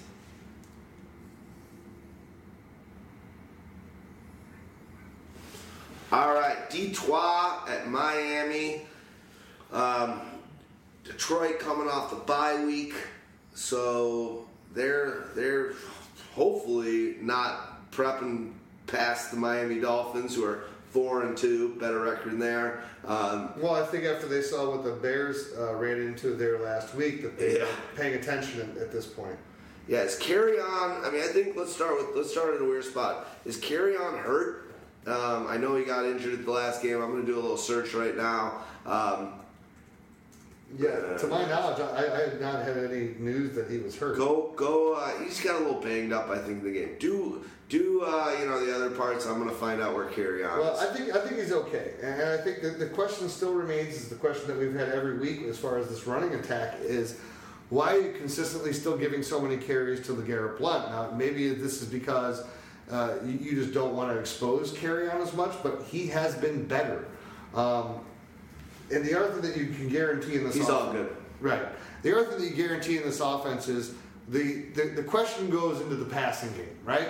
It's in the receivers. It's Golden Tate, Marvin Jones, Kenny Golladay. Okay, well, we know that they're going to be heavily invested in making Golladay potentially be their guy for the long term. But Golden Tate is the best of the three and the most consistent of the three. Kenny Golladay does not affect Golden Tate. Kenny Golladay affects Marvin Jones. And so the problem is that you're seeing with Marvin Jones is that he's not getting the 8, 9, 10, 11 targets at all. He's getting the 4, 5, 6, 7 targets. So with those 4, 5, 6, 7 targets, those 120 yard games, 108 yard games are now becoming 78 yard games and 57 yard games. And Kenny Golladay is showing that he can do potentially even more uh, as, as that deeper play threat. And so he may only be getting eight, nine, seven, eight, nine targets a game, almost kind of maybe are targeting him, but he's also getting him on the bigger plays, and he's the one that's hitting for the 91, uh, 85, 101 yard games. Yeah. Well, Tate and Golladay are, are basically sitting around the uh, the same amount of production across the board. Tate's got a little bit more scoring than him, but Mar- the Marvin Jones uh, era, one year last year, um, is it, it, it seems to have passed. We, even at the beginning of the season, when he was getting all the red zone targets, he wasn't catching them. So I think he's dinged up though too, I think there's something there's something there, but I think in general, because there's still some. listen. Stafford's not stupid enough to know that like I think that Golladay is the best wide receiver on the team. Yes, I, I just I- do. I- I believe- think, no, no. I think I think that Stafford knows that. I think when Stafford's not going for the best wide receiver on the team, he's going for the hardest to tackle, grittiest, fucking Mm-hmm. gonna catch every ball I throw his way, even when I sidearm it and it doesn't come around. So I think that there's plays that are set for Marvin, and when they don't hit, they don't hit. But I think these guys, Golladay and Tate, are playmakers. yeah, uh, I agree. You know, but I also think that who's the tight end here? No, Yes, exactly. So there's room for Marvin Jones. There's room for you to be able to actually have, you know, like trying to think who are the greatest trios of all time. I mean, the number one's Reed, Moss, and uh, uh, Chris. Uh, Cris Carter. Cris Carter. Right. So, So that, that's- and that's the- there- was the one that was actually on this team: Perriman, uh, Herman Moore, and who was the third? Johnny guy? Morton. Was it Johnny Morton? Yes. So those guys were badass. That's a lion trio. That was. They all had three thousand, had- thousand yards in one season. Not not not to the higher level, but you had Isaac Bruce, Torry Holt, Az-Zahir Hakim. but the the Lions one might be the best because they all had a thousand yards. Right. The so three here's my point. amigos, I mean, back in Denver days, those guys probably all had like 700 yards. So let's let's let's let's. I'll do a little hypothesizing. Whether I'm right or wrong, I don't know. But I like you. I like will take a risk. Yeah, and here's but here's well, here's what I'm thinking. the Lions didn't. Ex- they knew they had something special in Golladay, but you really hadn't seen it on a consistent basis. So you go into this year, and Marvin Jones is installed as your number two, and then Golladay just starts making plays. And so all of a sudden things have to start changing on the fly, right? And so you're incorporating in more, you're trying to figure out what exactly are we going to do. Maybe their buy came at the perfect time for these guys. Maybe now they can they figured out, you know what, we're going to run 85% of our offense as three wide receiver sets or more.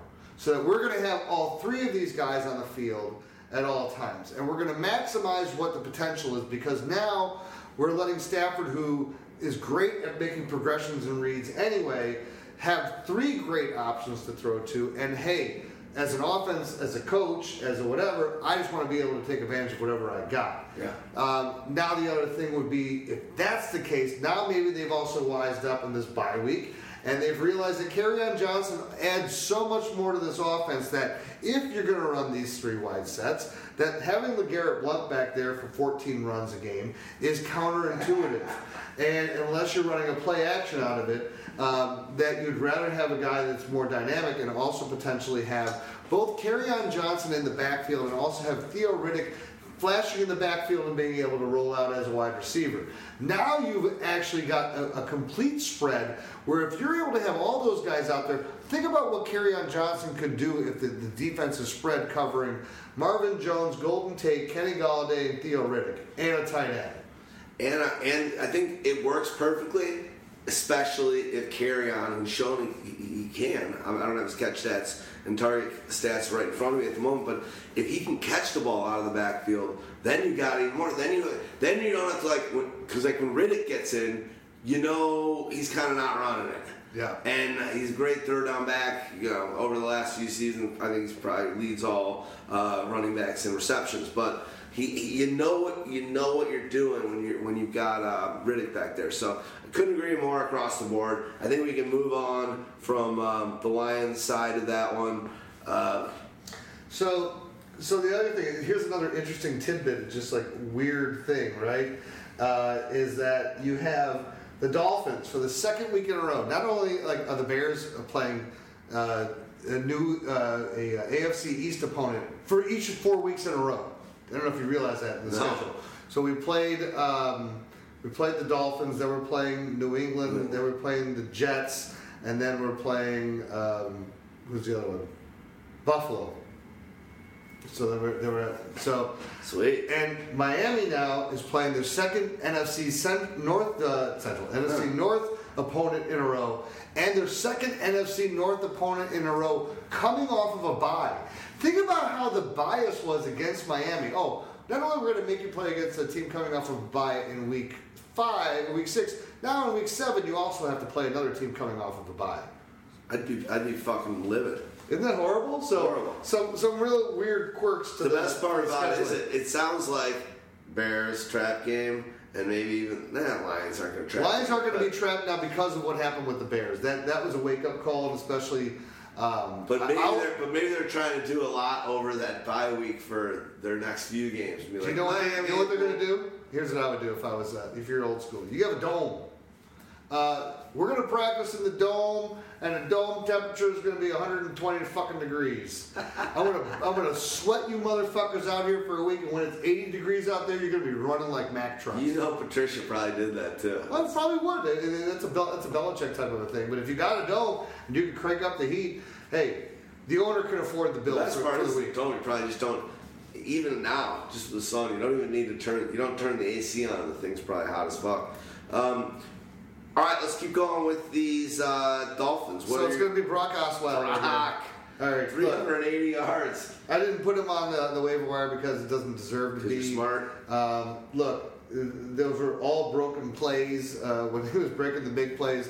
I don't think he had more than like two or three passes that were longer than 12 yards attempted through the game. So everything was short passes. That's what you're going to expect. Uh, the good news is that if you are uh, looking potentially maybe like a Danny Amendola, uh, you know, as a uh, uh, a pickup. The guy got 11 targets last week. You know, it's just low yardage. You're just going to get high volume of, uh, for PPR leagues. Uh, Kenny Stills is the guy who got destroyed. That was one of those ones that, even though he threw for 380 yards and he had broke all the long touchdowns, nothing to Kenny Stills. One catch, 35 yards. There was a, uh, a second opinion question that came in on uh, Sunday morning. Oh, I need a boomer bust game. Do I start uh, Kenny Stills? I'm like, no. And then Stags, Stags must have gone on like right after I uh, had answered it. And he goes, you know that part in Family Feud where they where they clap at a good answer? I'm doing that for Houdini. Oh, well, that's hilarious. So Uh, Frank to the Gore, though, I think. Frank is an interesting guy if you're looking for. Uh, if you're in just like a uh, potentially either a touchdown only or just yardage league for running backs, Gore is is is got some potential there. I mean, look, they Kenyan Drake is just not that good. Um, they don't have any faith in him, and uh, long term. And then he had look that fumble that Drake had, and then keeping his his, his just hiding under the Right, towel, and and then all of a sudden it all turns around. It's kind of like stop being a big baby. Do you realize the game's not over, and the game wasn't over, and we won. So if anything, that almost shows you more. what, how much of a pansy he is. At Right. the end, everyone was like coming up and like, see, it's all right. It's like, dude, No, no, screw that. I Guys agree. were coming up to him, and, and there was there was this one uh, pull away that they just pulled away right as it was happening. As he was still sitting there with, with his towel, and he's kind of pulling up a little bit. A coach came over, and the camera cut away, but uh, the hand grabbed on the towel and yanked. Saw it yank hard once, like get your attention. Get your head out of the fucking towel and get your head in this fucking game. So that to me says I want to buy in on Frank Gore uh, for right now because he's running hard.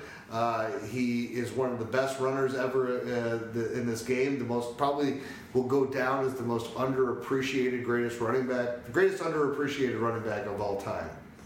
I agree, man. I'm a Gore guy. I'm a Niner, I come from the Niner. Uh, I, I love everything you just said there. Couldn't agree more. The way that he was pansying out Drake on the sideline, and then the way people had to dote him after, it's just like, if I was fucking Gase, I'd be like, you know what, Gore, you're healthy. You're going to get it done. I'm running with you. Fuck this little clown. Um, anyway, we want to talk about anything else? No, I think we're good I think we're good on that game too. All right, New Orleans Saints are going to be uh, at the Ravens. This is the first of the afternoon games.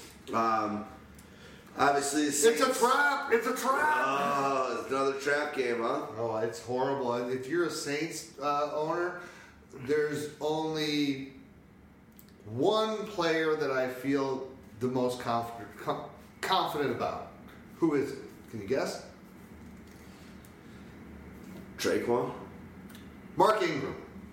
Uh, This to me, I, I know Kamara is uh, Kamara is, is what he is, and I love Kamara, and I own him in, in a league, and I'm like always wanting him to do well. This to me is, is again Baltimore on the road. They're just coming off completely shutting down Tennessee. Uh, it- zero points. Uh, what was it, 185 yards or something? The total offense, or uh, it was just it was a, a destruction. So I look at them. Uh, they're the number one defense that only allowing 271 yards a game. they're the number one in, in for the Pyro Power Rankings that Stag uh, Stags always does. I usually get it up Tuesday. Um, uh, shitting it, so I'll get it up tomorrow morning. I'll get the show up tonight. But Ravens, number one defense against fantasy points this year. Number one against quarterback. Number one against running back. Number seven against wide receiver. And number seven against tight end. You want to know what's crazy? Can I, can I give you the crazy thing though? Uh, they're negative two in takeaway giveaway. I believe that. So it, it, that that to me is just uh, that's just wild. So It's a point. It's, it's a point in keeping opponents under yards and points.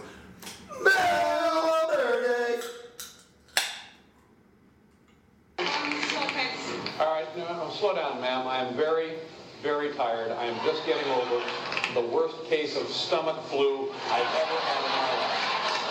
You sound familiar. I'm the manager, Kenny.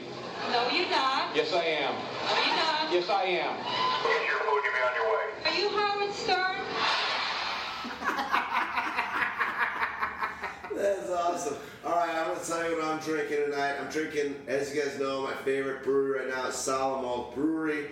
They've got a little limited run IPA called Frunch Room Chicago IPA. I guess Frunch Room is, I didn't even know this until I did a little reading on it, but Frunch Room is a breakfast lunch front room type of place. Oh, by the way, the can is very reminiscent. I don't know. Do you know what famous painting that that is reminiscent of? That actually hangs in the Art Institute of Chicago. I want you to tell me now. Van Gogh's The Bedroom. Love it. Front room. There There, you you go. go. There you That's go. it. I like to know that. Now I feel smarter. Amen. Stuff's pretty good. It's a little more malty. I like the citrusy shite. It's a limited run out of Naperville. Solid. I know I'm from Chicago, but I, I put this brewery up against definitely any Chicago brewery. They're my favorite. I think they're killing it. But across the country, if you ever see a solid beer, or you're a trader, or uh, beer, a beer trader, or you come into Chicago, give these guys a shot. These guys have the golden touch. What are you drinking, Beanie? So I'm drinking the Stone Delicious IPA, a very nice 7.7%, uh, as they call it, citrusy IPA with lemon drop and Eldorado hops. Yet I'm, as you know, not a person that really likes the citrusy, sweet tasting uh, beers. I I feel that this one is just perfectly subtle. It's right in the pocket. It's not overwhelming. And that's what I love about Stone. Stone is just like, I just know it's a solid IPA. Yeah. I'm not looking for high malt, high this, high hops, high, you know, it's like, it's, it's It's great. just got that balance. Yeah. Great balance and high alcohol content and very drinkable beers. It's very drinkable. Wow, I, Houdini, you're on fire right now because I honestly feel like you're right. I go in, I do it in fantasy as well. I go for new flavors, uh, new tastes all the time, and and and I, I'm trying to get something exciting. And maybe I just need. And sometimes I'm disappointed. I had a beer, two beers, two four packs that were expensive a couple weeks ago that or a week ago that I just didn't like either of them. I'm like, fuck, that was a waste of 27 bucks. Stone, you're always gonna get. They do know the balance of getting that fruitiness for me, getting the notes, not being too hoppy. They just have a great fucking balance. Um, I guess I was telling even Houdini before we started the show that when it came comes to Stone, I've been drinking them for so long because they've been such a a, a for in the forefront kind of uh, IPA West Coast uh, brewery that I've just been drinking them for a while. That I'm, I've kind of moved on to trying all these new Johnny Come Lately breweries, but if I was going to rely on a brewery that I think uh, just delivers it through and through on all their beers still to this day, I would take them far away, far over a, uh, a ballast point. Love a Sculpin, but Stone's beers I'm taking across the board. Well, to that I gotta say, Valverde. One right Hi, uh, welcome to Taco Bell. What do you want? Hi, can I have a kid's meal with a soft taco? Are you Mexican? No, I'm not. If, if you're Mexican, the meal's half off. Oh, yeah. uh, let's keep going with the Saints. I like the call with uh, Ingram. We saw week one back. You know, Kamara was a little banged up, but I think they were just like, all right, we gave you a ton of run. You did a great job. You got us uh, got us going pretty well this season. Thanks, buddy. Let's take the load off a little bit and let uh, let Mark take a little bit of the brunt. I can see that for sure continuing. Um, in general, I think this uh, this offense is gonna be diversified though. It's not just Kamara and Thomas anymore. Well, right. Tre'Quan now showing he had that huge game. Uh, showing now that like Drew doesn't have Drew is forcing the ball to Thomas a lot of times in the first few games. But but, also but, hold on. Though, but let me ask you though: Are are you saying? I mean, Tre'Quan made the couple big down the field plays. It was just like Tyrell Williams. That's the type of player he is.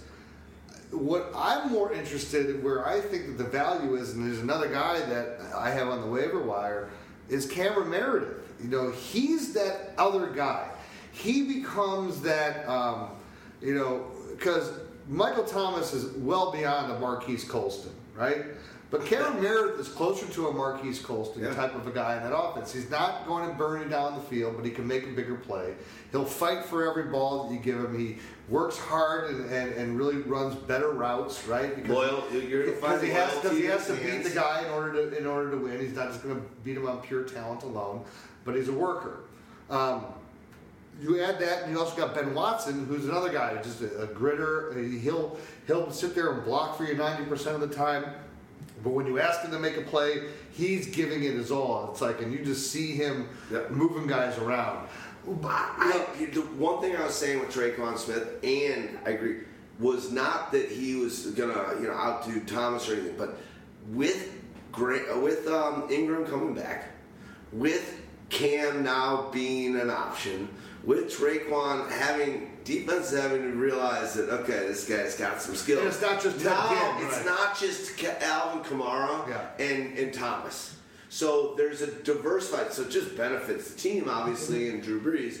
But I think in general, you're going to see a, a, a, the ceiling coming down for Kamara and from Thomas. It's just No, it has more weapons. Brees has made his living on spreading the ball around, like you were talking about Trubisky doing. Right. And he hasn't been able to do that Right. uh, this season and a lot of last season because he's like, I got this guy as a fucking total beast in And yet- Thomas, and I got this guy guy's total beast in Kamara. So he, it, he actually went from being this get eight targets uh, to r- different receivers during the game to more like four.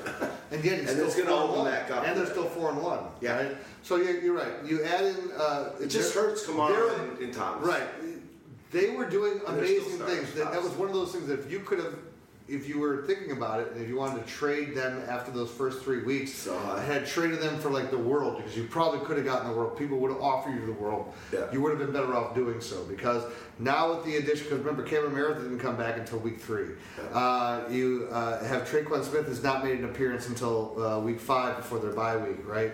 Uh, so now you have these players, and again, what was the one thing that that uh, he that Drew Brees has been missing has been like that Devery Henderson deep play guy that can just like take the top off and give him that 70 yard play. Yeah. But that being said, they're playing against the number one defense across the board.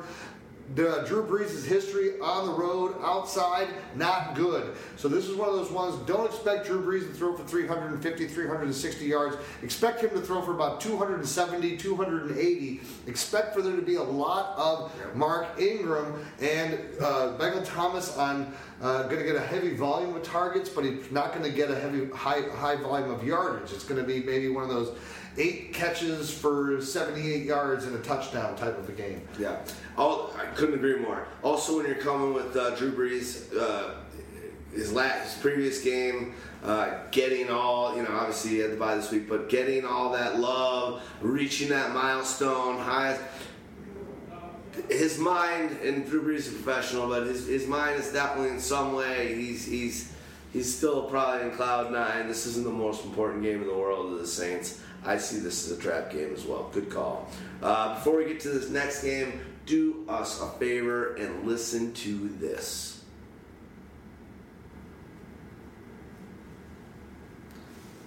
All right, well, I know you said the next game, but we didn't talk about the Ravens.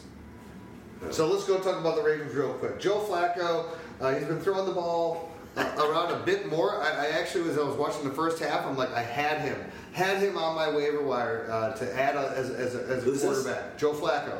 And then the second half happened, and I'm just like, nope, this, not buying into it. So, but I am buying into Willie Snead as, as, as a uh, six, uh, 14, 16 team league, deeper option type of a guy. Uh, we already know what John Brown is doing in this offense, and uh, John Brown only got three targets last week, and Willie Snead got 10. Michael Crabtree got nine.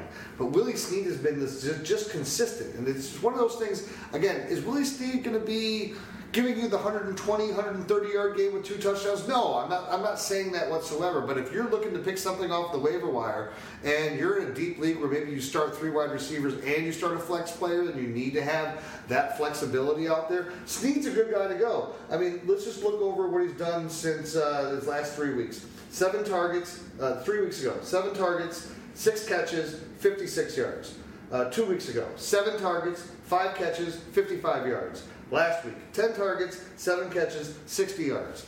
It's consistent, But again, if you're in a PPR league, especially, that's valuable points. I would take, you know, if you're in a full point PPR, let's go half point PPR. You're in a half point PPR, you're getting uh, on average about 11 points a week. Yeah. Well, uh, you know, without a touchdown. No, love it. Couldn't agree more. But he's got uh, he's going for his fourth 50 yard receiving game in a row, um, and, and, and it's easy money. I, I like I like your points. Um, Alex Collins. Uh, it seems like Javorius Allen has been uh, getting a lot of the love. Um, Yeah, but- even though even though Collins had those t- two TDs in the game, he, he, was, he was a little short on yards. Allen disappeared. Uh, I, I, I don't know if it was a. Uh, they want to check if he got hurt. I don't know. That was one of the guys that I was wondering if he got hurt because Gus Edwards. All of a sudden, the guy named Gus. Hey, hey, Gus. I, I, think of, Eddie- I, think of, I think of Eddie Murphy in uh, Gus. Your kids come over to my house. I don't know what the hell they're doing. I take them out fishing, Gus. I give them the poles. They do nothing, Gus. They put their head in the water. They put the fish on. They goo goo. That's what I think of. Gus, So he, Gus Edwards, what and he looked good. You know, I mean, decent, ten carries, forty-two yards. So this is a muddled backfield. Yeah, this is a stay away. backfield. This is a backfield that you want absolutely no part of. You know, you, you, you, you just. I think that you know, Alex Collins. I was like, I was talking to a buddy of mine that called me up. Hey, what do I do? Do I make this trade with Alex Collins? I'm like, no, no. You're giving away. and It was like giving away like uh, uh, Robert Woods for Alex Collins and, and somebody else. I'm like, no, this is trash. This is this is not going to help your fantasy team. You're, you're, you he's trying to rape you for bye weeks. Don't do it. Don't do it. Don't But do Willie it. I, I think, is one of those deep league look look ats. And and look, if people are selling soft on Crabtree, look, I- the chemistry has really not been there. But it, they're giving him a lot more looks, and they're and they're because they're in it in their division. Yeah. So and Crabtree has proven that you know this is this is a, a glue guy, right? His hands are glue, and he can score touchdowns. So I like him as a buy low candidate in the trade.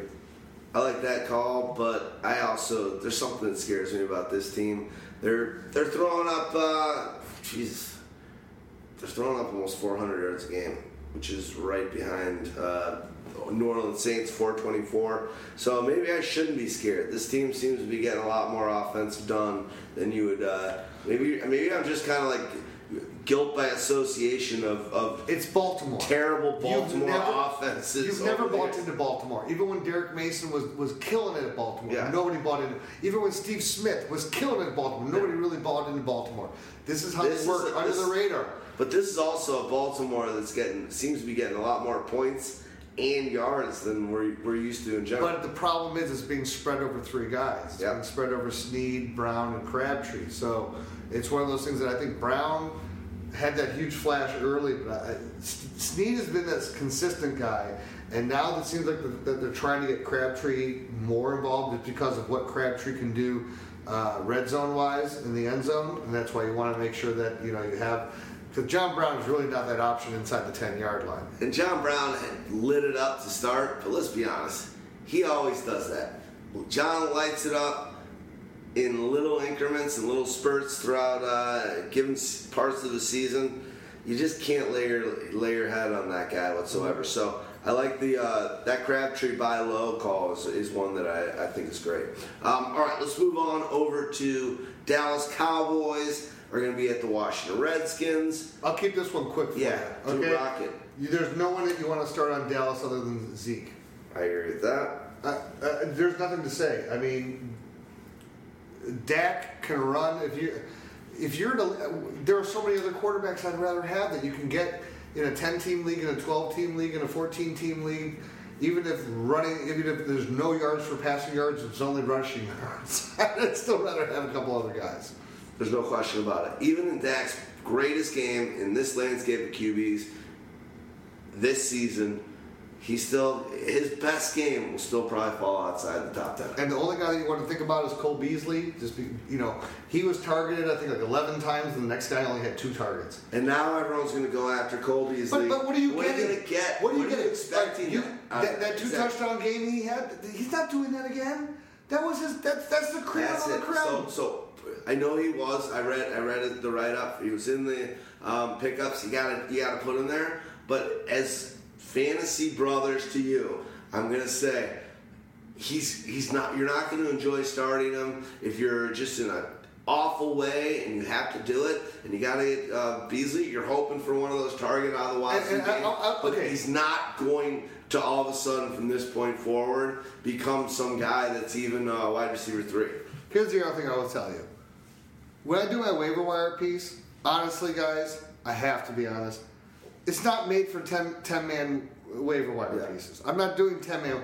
10 man 10 man leagues, there are players available of epic proportion in every one of your damn fucking leagues. Totally. In 12 team, 14 team leagues, or 12 team teams uh, leagues with expanded rosters like mine, where you start three wide receivers and a flex, that's a bigger difference. So, look, if you're a 10 team league and, you, and you're really thinking about waiver wire, send us a second opinion and, and, and we'll go ahead and, and, deal with it that way or hit us up on Facebook.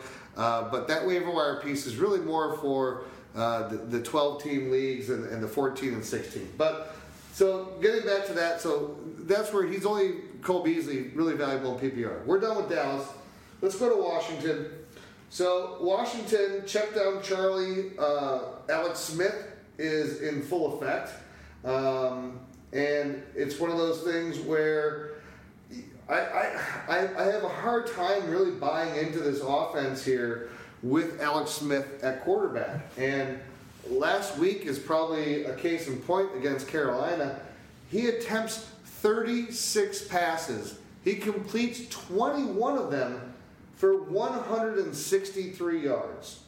163 yards. So you have Paul Richardson is targeted five times, gets three catches for 31. Vernon Davis was, was, was the dominant guy there. Three catches for 48 yards and a score. Uh, Jordan Reed, nine targets, five catches, 36 yards. So, show me, tell me why I should even be any, anyway excited about this offense, other than Adrian Peterson, who is still running hard as a beast. Uh, they're going to Playing get through uh, dislocated shoulders, shoulders and He in. hyperextended knees, and right, and they're going to give him 15 to 20 carries and 25 carries a week. He's the guy I feel comfortable with. Uh, obviously, I'm worried about. Uh, is Chris Thompson done? Is it done for the year? Or is it? Uh, I don't know what to call- I don't know what to call I don't it. know if uh, he's out for a little while though. Well, I'll look that up right now. But Vernon Davis had the had the big play. What what what are owners of Reed to think at this point? Because I he am got nine targets. The Okay. problem is he did no production. Because I have him, and it's just like you're looking. It's just like, ugh. You keep thinking I that I keep on having him in my lineup, and every week it's just like a, a, a it's a gut shot. it is because you keep thinking that. Well, hey, Alex Smith, Travis Kelce, one of the most prolific tight ends. Uh, He's playing. Why, why should why should he plays? He's he's great. He's not. He's healthy. they almost have a similar type of a of an off of, of, a, of a setup, right, with players around them, but they don't run the same offense. They don't run the same type of sets, and uh, they're not, for whatever reason, they're not moving Reed into positions of success. And it seems like this has always been the downfall for him. Even remember when he was first coming on, it would be like 10 targets, 8 catches, 65 yards, and a touchdown. Because it was always like he would just be used on third and four, and we're going to have him run a five yard out and just get the first down. And he would just get five yard, five yard, five yard, five yard. Be, but there would be repetition when you got play after play after play. I, I don't see that there anymore. Yeah. Uh, to go on to Thompson? Thompson. So they won. The Redskins won last week against Carolina. Great game. Thompson practiced all week last week. It didn't play. and they deactivated him. Hmm. That's a good sign for you. So uh, he had a full session. Uh, He's the, he's the other viable player. I mean, Yeah, you yeah. can't you can't trust because again, check down Charlie in effect. You can't trust these wide receivers. Crowder, who missed last week, even when he plays, there's no consistency there. So you can't confidently start any of these guys. Oh, Jordan Reed, at least you can say, look, he got the targets. But Vernon Davis being there is just like the complete Achilles heel. Like, are you kidding me? And I was like, I, that was the other one. I had uh, when I had when I told you I had Andrew Luck and the two interceptions, and he had Vernon Davis. I still won the game though. yeah, yeah. That's I- wouldn't you say? it's a good sign for Chris Thompson though. It's doesn't great. Mean, doesn't mean that He he's should be going to play for sure this week. Keep an eye on that. Check the inactives before they happen. This is an afternoon game, so you got to be smart. Practicing, practicing all last week and not playing means that you should play this week. I would say so. They won the game. They're like happy they did it. And look, and he's the most. He, he's the guy again. If, uh, Alex Smith is not going to be able to throw the ball confidently downfield, uh, Chris Thompson is the guy you have to feel confidently in catching those short passes and making something with it. Let's move to the next game. Moving on up or down. Uh, Los Angeles Rams at San Francisco 49ers. 6 and 0 Rams, only undefeated team remaining. Just uh, pretty much amazing across the board. Their defense only lets 19.7 points per game, and their offense scores 32. That is uh, that is an impressive uh, differential right there. Uh, Goff, what do you, what do you- I mean? I'll just let you drop a little uh, knowledge if you want. If you want me to go, just Well, we tell, just I don't know. I want, I want, Yeah. I want, give me your I mean- thoughts on, on what uh, what they're doing. Well, Gar- Gurley is definitely. Uh, I think he had his best rushing game, highest uh, yardage game ever uh, last last week. If not, he had a 200 yard running game, another two TDs. He's still solidified um, as the number one, you know, running back in fantasy football across all players.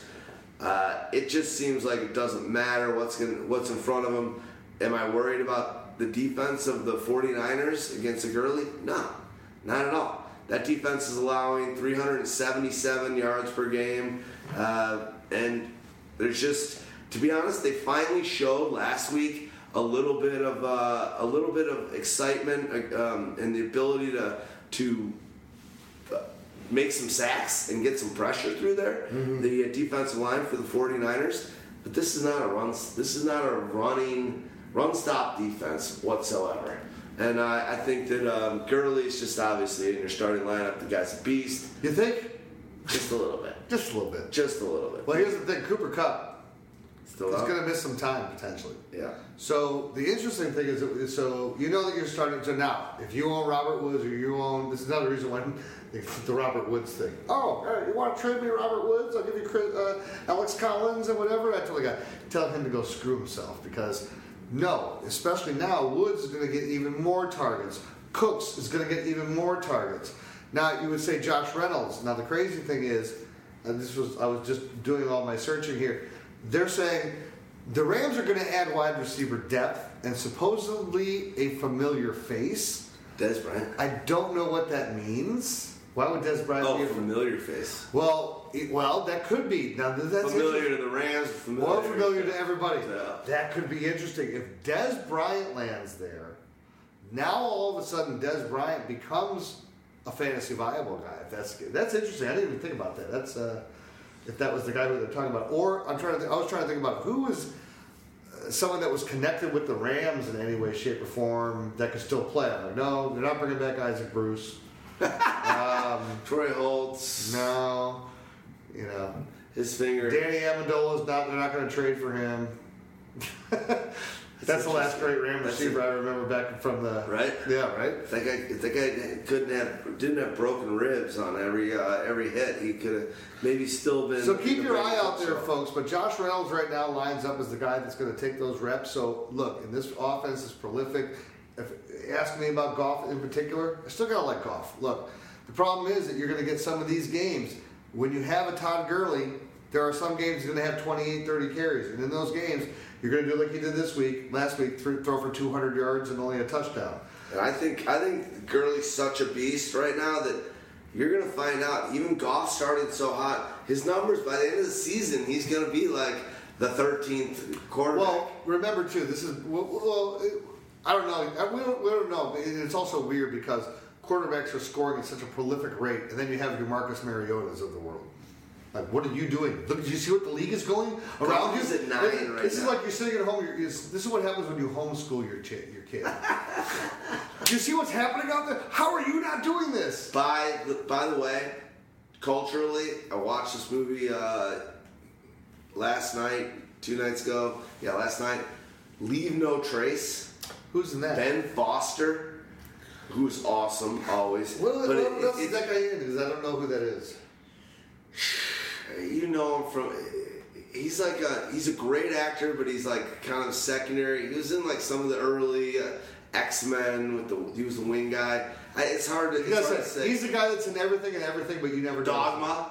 Oh, yeah, who was in Dogma? he was the guy that was shitting on the carpet dogma you remember him Yeah, that I know. Okay, right, that's He's the crazy You guy got me on that reference. Only, only one out of twenty uh, of our listeners, maybe Yeah. one out of forty of our listeners will catch that would, reference. and would have ever that- I- I got you, I he got was you. the crazy dude in that That's He's I- I love Dogma. That he's really good uh, but that movie's amazing super low super chill but I just want to throw that out there if you Should guys we, should we go to the 49ers? let's do it So CJ Beathard um, benefited from uh, having Marquise Goodwin finally be 100% healthy.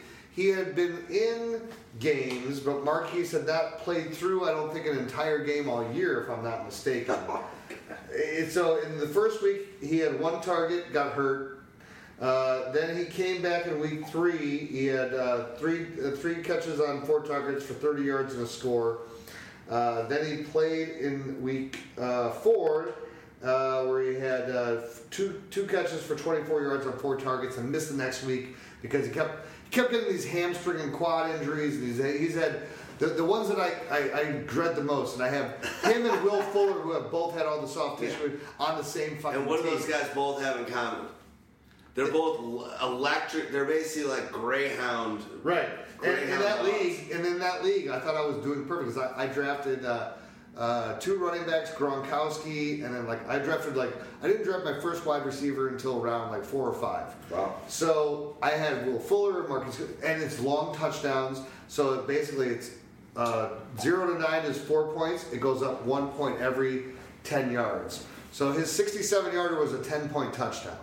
Then I got the yards on top of it, and it's bonus league. So I was down 111 to 73. After those two touchdowns, I was down 111 to 105, and that's where it ended. So close, though. Not many leagues, if you're in normal leagues, can you close a 40 point gap. And I almost did. I hope everyone out there is, is, is trying to always alter their league and make it as more original and onto your own crew as possible because big scoring isn't great across the board. Um, just because just for points, it doesn't make much sense. But if you can do the, the the nice balance of a of a great running situation and those explosion plays for wide receivers as well, catching guys are there, but all of a sudden catches aren't too important. It's it, it's crucial. So looking at this matchup, the Rams, you know, since they've had the injuries at the uh, at the defensive back position, they've kind of been in games that where players have gone off. They- you know, they, obviously they were playing against Denver. We saw Emmanuel Sanders have a good game. So Marquise Goodwin, with that speed, and if they're willing, they, they know they're going to be behind in some games. Look, we saw him starting to do it at the end of last year, just uh, with um, uh, uh, Jimmy Garoppolo. Jimmy. We never saw it with C.J. Beathard. We saw it finally last night, uh, Monday night. So when you're looking at him as a, as a viable player, yes, this is a viable guy, and, and uh, I need to add him if he's probably available in a bunch of leagues because I'm sure everybody dropped him after all that happened. But this is the guy who can potentially win you a week. He almost saved me a week last week, and I was sitting here going. I hate my team. I hate everything about my team. And now after that performance, I You're a go, excited you know what? I, I, I have I'm better off than I thought. And then I get the Devonta Freeman news, so now Tevin Coleman uh, is completely elevated. I, uh, So goes fantasy all of a sudden football. I'm two and four, but my team is, is looking in a whole new direction. Now I don't need to worry about trading for a wide receiver. Now I need to just make the trade for a quarterback, and I can save a league. It's a but this long league, so George. Kittle, you're going to start George Kittle, of course, Sure. because they're locked in. You'll start. You can now confidently in a flex spot start Marquise Goodwin. George Kittle on his current pace will be a thousand yard receiver this year. Yeah, now and, he, and he- should be. You know, he, and he's going to be perennially. I, I, I, I believe that. It's awesome. Um, Last year there was three of them. On some seasons there's only one. But if, if that's the case, um, Now, how about how about the fact that you have Matt Breida, right, looking good, scored the touchdown, then all of a sudden started limping, and all of a sudden I couldn't tell if they were saying Moses or what they were saying. Raheem Mostart, Mostert, this dude just came in and looked good. I agree. Now, is Alfred Morris all of a sudden just been. I think Alfred Morris, we've known what he is, right? And I think San Francisco knows what he is. Yeah. And now that they saw this on a Mostert, now it gives them a reason to say, okay, this is our new tandem, or maybe it's now a three-way. Anyway, that slices, it's not really good news because this is a team that's going to be playing from behind in most games. So um, you'll want the guy who's the receiving uh, back out of those. And I guess that's more, you know, I mean, Breed is the guy that you want if if if Mostert's a deep, deep, deep guy, but keep an eye on it. Again, this is this could be a. has been. Breida was wasn't even supposed to play this game. Right. So think about that. Like basically, last minute, it's like, all right, he's in. He's been essentially, uh, you know, much better than anyone would have expected this year, but injured every going into every friggin' week. And that was the same thing that was going on with him last week. It's just he's a smaller, slighter dude. It, it, it's problematic. Do we need, do we need to talk about this game anymore? No, we're moving on.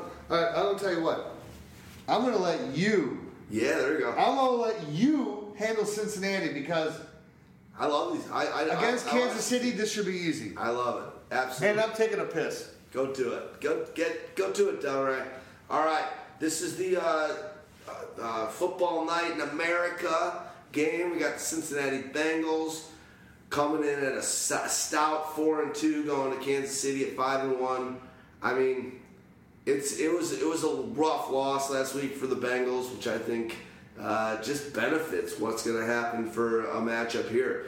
Uh, Dalton's on fire. He's pretty much now doesn't only have one wide receiver in AJ Green. AJ Green's been putting up some nice points on the season, but in all honesty, it's been more so due to his touchdowns.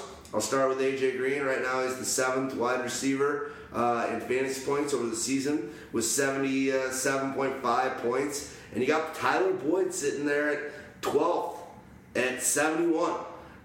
That means friggin' uh, Dalton is, is, is, is holding up two tight two wide receiver ones right now in fantasy football. That is fucking amazing that he can do that. He doesn't have a tight end situation really. We know Eifert went out. Kroft hasn't done shit, and that other tight end whose name I can never uh, describe. He ain't doing shit. Uzomah! Uzomah! Uzomah. Uzomah! Is that an Iowa guy?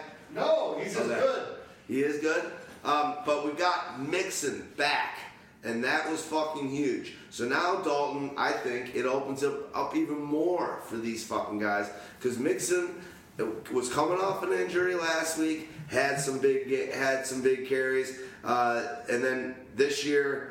I mean, this week or last week he had 84 yards from scrimmage. wasn't the uh, and, and a rushing TD. wasn't his greatest game, but he's all in. He's a high volume guy, and he's a top 15 running back, even missing those games. I think he's 16th right now. Uh, Yeah. So all that's going to do is help Dalton. This whole team is basically at this point. There's four players that you're all in on on this team. Dalton's a great play. And Dalton, and Dalton is still, play. Hold on, but Dalton is still a guy that you can potentially stream in some leagues. Yeah. You know, I kept having him out there, out there, out there, and it's like he kept doing it, doing it, doing it, and you know, and last week he'll get dropped by people that were streaming, so he's going to be available again. And Totally. anyone that was dumb enough to drop him for a stream last week when you when you held him against Pittsburgh, and this is Kansas City. Kansas City got no defense. Got to play him. 468 yards per game. This defense led. Play against that defense. That's ridiculous. That's a lot of yards. To put it to tell you that Kansas City's got the be- highest offense. They're only putting up 420. Well, here's a good thing too. So you So mentioned that's- I- that's I- 40, point, 40 more yards. Their defense led up than the highest scoring offense in the league. Trubs. Crazy, and I agree with everything you said. Look, Joe Mixon, Joe Mixon is solid, and he will do it as a receiver and as a running back. They tried to take it easy on him as he's coming back. This is the game that they need him for, right? You're looking at this matchup. You got four and two versus five and one. This is the top of the AFC type of a game. This is where you need Joe Mixon to make a major statement. I Huge. look for him to do so. AJ Green will make a major statement as well. This offense runs through four guys: Joe Mixon, AJ Green, Tyler Boyd, and CJ Uzomah. Uzomah, now that he's come in and is, is available, Tyler Kroft got hurt, so now he's really taken on that role. And look what he did: seven targets, six catches, 54 yards. That's going to be probably a uh, even if it's the same targets and catches, it's going to be instead of 54 yards, it's going to be 84 yards this week against this defense. Love it. All right, let's go over to the Kansas City side. It's just uh, it's What don't you wanna it's- start? Yeah, it's bu- it's a bukkake of fantasy points across the board. I mean, that we really don't even need to talk about it. Well, let's just say you're obviously you're going to start Mahomes. Obviously, you're going to start Kareem Hunt. Obviously, you're going to start Travis Kelce. Obviously, you're going to start Tyreek Hill. After that, Sammy Watkins. Yes, you're going to start him as a wide receiver two or a flex play, and be comfortable with it, even after the, him not really showing up much in, in that in that game. You know. Uh, why wouldn't you do it? Because they put up big points. Yeah, no, this team, this team's They're the most fun games yeah, to watch. and they're so fun to fuck watch. That's what I. I think this game. I really like watching Cincinnati too. When Mixon was out, I didn't like it as much, but Cincinnati's offense is fucking awesome. I like watching Cincinnati when they're on the road. I hate them at home. For whatever reason, at home, I don't feel like they ever put up the, the, the huge, huge games. And if they do, it's like a huge first quarter or first first half, and then they turn it off. And oh, okay, we got to settle down now. We got to settle down. Settle down. Settle down. Settle down. My question is, why did this team feel uh, the Kansas City Chiefs? Why did they want to get rid of Marcus Peters so much? I know he was kind of a headache, and uh, obviously Reid didn't like him. But if he was still on this team, eh, they, I feel like they're five and one right now, but they're just they they're outpowering other teams. And you saw it this week with the uh, New England Patriots. They were able to just outdo them, out out on both sides. Why, God, why did KC like kind of think they were in a re- rebuilding year? I'll tell you what.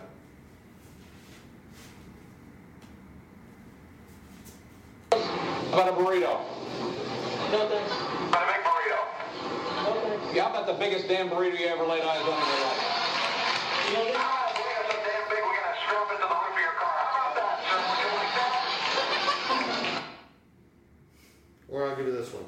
How are you? How are you? Uh, I'm okay. I had kind of a bad weekend. Oh, okay. I was mowing my uh, lawn. I got a riding a couple of weeks ago, and the damn thing rolled over my foot, and I lost three toes. Uh, yeah, I gotta check that out on YouTube. Uh, sweet. So yeah, KC starting. There's a lot of fantasy goo in the Bengals Chiefs. And the Bengals defense, they they're like one of the leaders in sacks, but it's all Geno Atkins. Um, He's a stud. Other than Geno Atkins, I mean, they're giving up 410 yards a game on defense. So go at them. You you you, you, you Kansas City at home, roll damn Chief. Remember also, and I love that. But remember also that Von, Vontaze Burfict just came back. No, I know, but he's So- been back for two weeks. No, I know, I know, I know. But he's he's he's a stud as well. I know, but you. I, here's the other thing. I have him in a fantasy independent, He hasn't- he hasn't been IDP league. No, it's not because of that. He's not, and why? Because they keep running all the plays to the other side of the field where he's not. Yeah, because no one wants their players to get Right. So, so that's one of those things where it does shut off half of the, the, side, but if the other side can't shut it down, and that's part of the problem for Cincinnati right now, they've been winning it with balanced uh, on both sides of the ball, with that offense being balanced. Love it. Um, all right, we're going to the Monday night football game. Giants at the Falcons. But before we do so, let's get our last little word from our sponsors.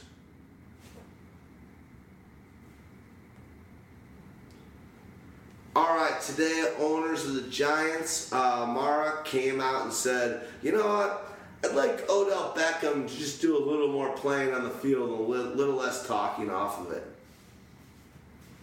Well, Guy just gave $95 million and you're the owner, and now you're coming out and saying that. It's exactly what needs to happen. Not shitting on OBJ, you know I love him, but yeah, I'm if I'm paying someone $95 million, trade him. He, they will. Oh, they will. There's no way. I will say this right now. There's no way that OBJ finishes this contract as a New York. Oh, there's hundred percent no way. No way. Especially since the dumbass Giants decided to draft Saquon Barkley instead of drafting one of the franchise quarterbacks. They could have had Sam Darnold. They could have they could have had what the Jets have on the other side. And this is going to be this is the turn of New York, right? Because you know, if if we were talking about this in the offseason, and I said it, I go, well, if they're going to go Saquon Barkley, they're believing that they have a chance to go to the Super Bowl, and that this is the piece that's missing. We haven't had a running back. We have Eli Manning. We have Odell Beckham. We have all the pieces in place, and Evan Engram. We have all the pieces in place on offense to make the run. The problem is, Eli sucks. But I still. We didn't even plan that, by the way. I know, I know, I know. People in our industry, the uh, you know, um, a lot of people on Twitter within our industry just shit on this team for taking Sa- Saquon Barkley. I'm gonna say I think it was the right pick, and I think they need Is obviously. he, is he not amazing? need- I think I think there's enough quarterbacks right now where they're going to be able to get a quarterback either through the draft.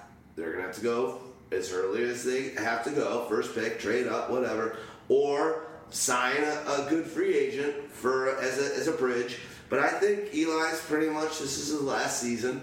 all But that's the problem, though, D-Rex. Look, look, look. Who would you rather have? You, so you think that if if they get Saquon Bark, if they did Saquon Barkley this year over taking, let's say they like Darnold, and then they're able to get a great free agent or the kid from Question here is if you're looking at Barkley, now he's great, but we've seen it. You can't claim anything until you see it not get hurt for three years in a row. And Sure. how many years do you truly expect to have this Saquon Barkley producing for you?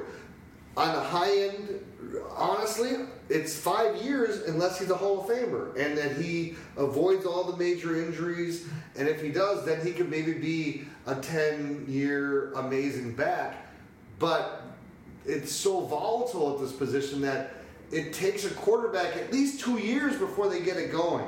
So if you're going to draft the running back before you draft the quarterback, you're running out of your window. You, you're you're you're close. You know what I mean? I, No, don't, I, agree. I just don't I feel like that. I, I feel like they made the right pick this year. Maybe they hadn't in the previous couple years. Or maybe gone earlier with QB. What if it? What if it's also that maybe in We'll order see. to make your team the best, you need to trade Saquon Barkley. You drafted him, but you need to trade him and get the bounty haul for him because oh, you're talking fantasy owners. no, I'm talking NFL Giants. Giants, when you have a guy who can run for 130 yards and catch for 99, it should have been 100. Uh, you know, this is a, this is a guy who's putting up with as horrible of an offensive line as he's dealing with. That's why I like the pick. I know, but this is They're also why. what I'm saying is, you could. This is the one running back. Not you could pretend. I know, but there it could be a team out there that is willing to give you the Herschel Walker return, and you couldn't. You can rebuild, and you need to rebuild with massive picks and young players. I love the way you're thinking because you're a fantasy madman. It's not going to happen. Well- they're going to find their quarterback next year in the draft, um, and they're going to also uh, they're going to find uh, uh, some sort of bridge veteran. Uh, Ty, Tyrod Taylor. Mike Glennon, Mike Glennon. Tyrod Taylor as their starter for the first five weeks next. Yeah, but the problem year. is they're probably going to trade for Tyrod Taylor and trade the seven, sixth round pick to get him. I'm going to say that I still think that they made the right decision by going Saquon over uh, over even a, uh, a Darnold, and I like. So the problem is, let me I ask think you they're going this. to be able So- to figure it out. Let's Saquon we know is great. Okay, Eli we know is trash. Yeah, you're not you're not playing him the rest of the year. Um, Odell Beckham has, you know, as, as it seems like it's been a horrible year, right? He still has three touchdowns on the year, and he still has 300 yard games on the year. But you understand, I know it's not what you he's the 24th I know. in points. It's my point. It's my point. Nuts. It's my point. So like, I, I also have an owner in the league keep trying to, to shuffle He got me. 300 yard games. keep trying to send me Sterling Shepard. I'm like, I don't want any wide receiver from New York Giants. Not If- if either. if- if If they're not either eh, eh, E- Evan Engram or Odell Beckham, I have no desire to talk to you. If OBJ can't be And even points. even even Evan Engram right now, I, I'm not buying in on all these guys because Eli can't throw, Yeah. and they can't stay on the field long enough, and they're not making consistent plays. All right, let's go to the other side. I completely Last, agree. this is the last thing. So Atlanta to close us out. No Devonta Freeman. done. Done. Out You for got the year. Oh, but one thing with Devonta Freeman, not that I want you to hold him on your bench or whatever, but he's designated that he can come back at the end of the season. Yeah, but that's You don't- more you don't- yeah, potentially for NFL playoffs than it is going to be for your fantasy One playoffs. hundred percent. Just just want to put it out there.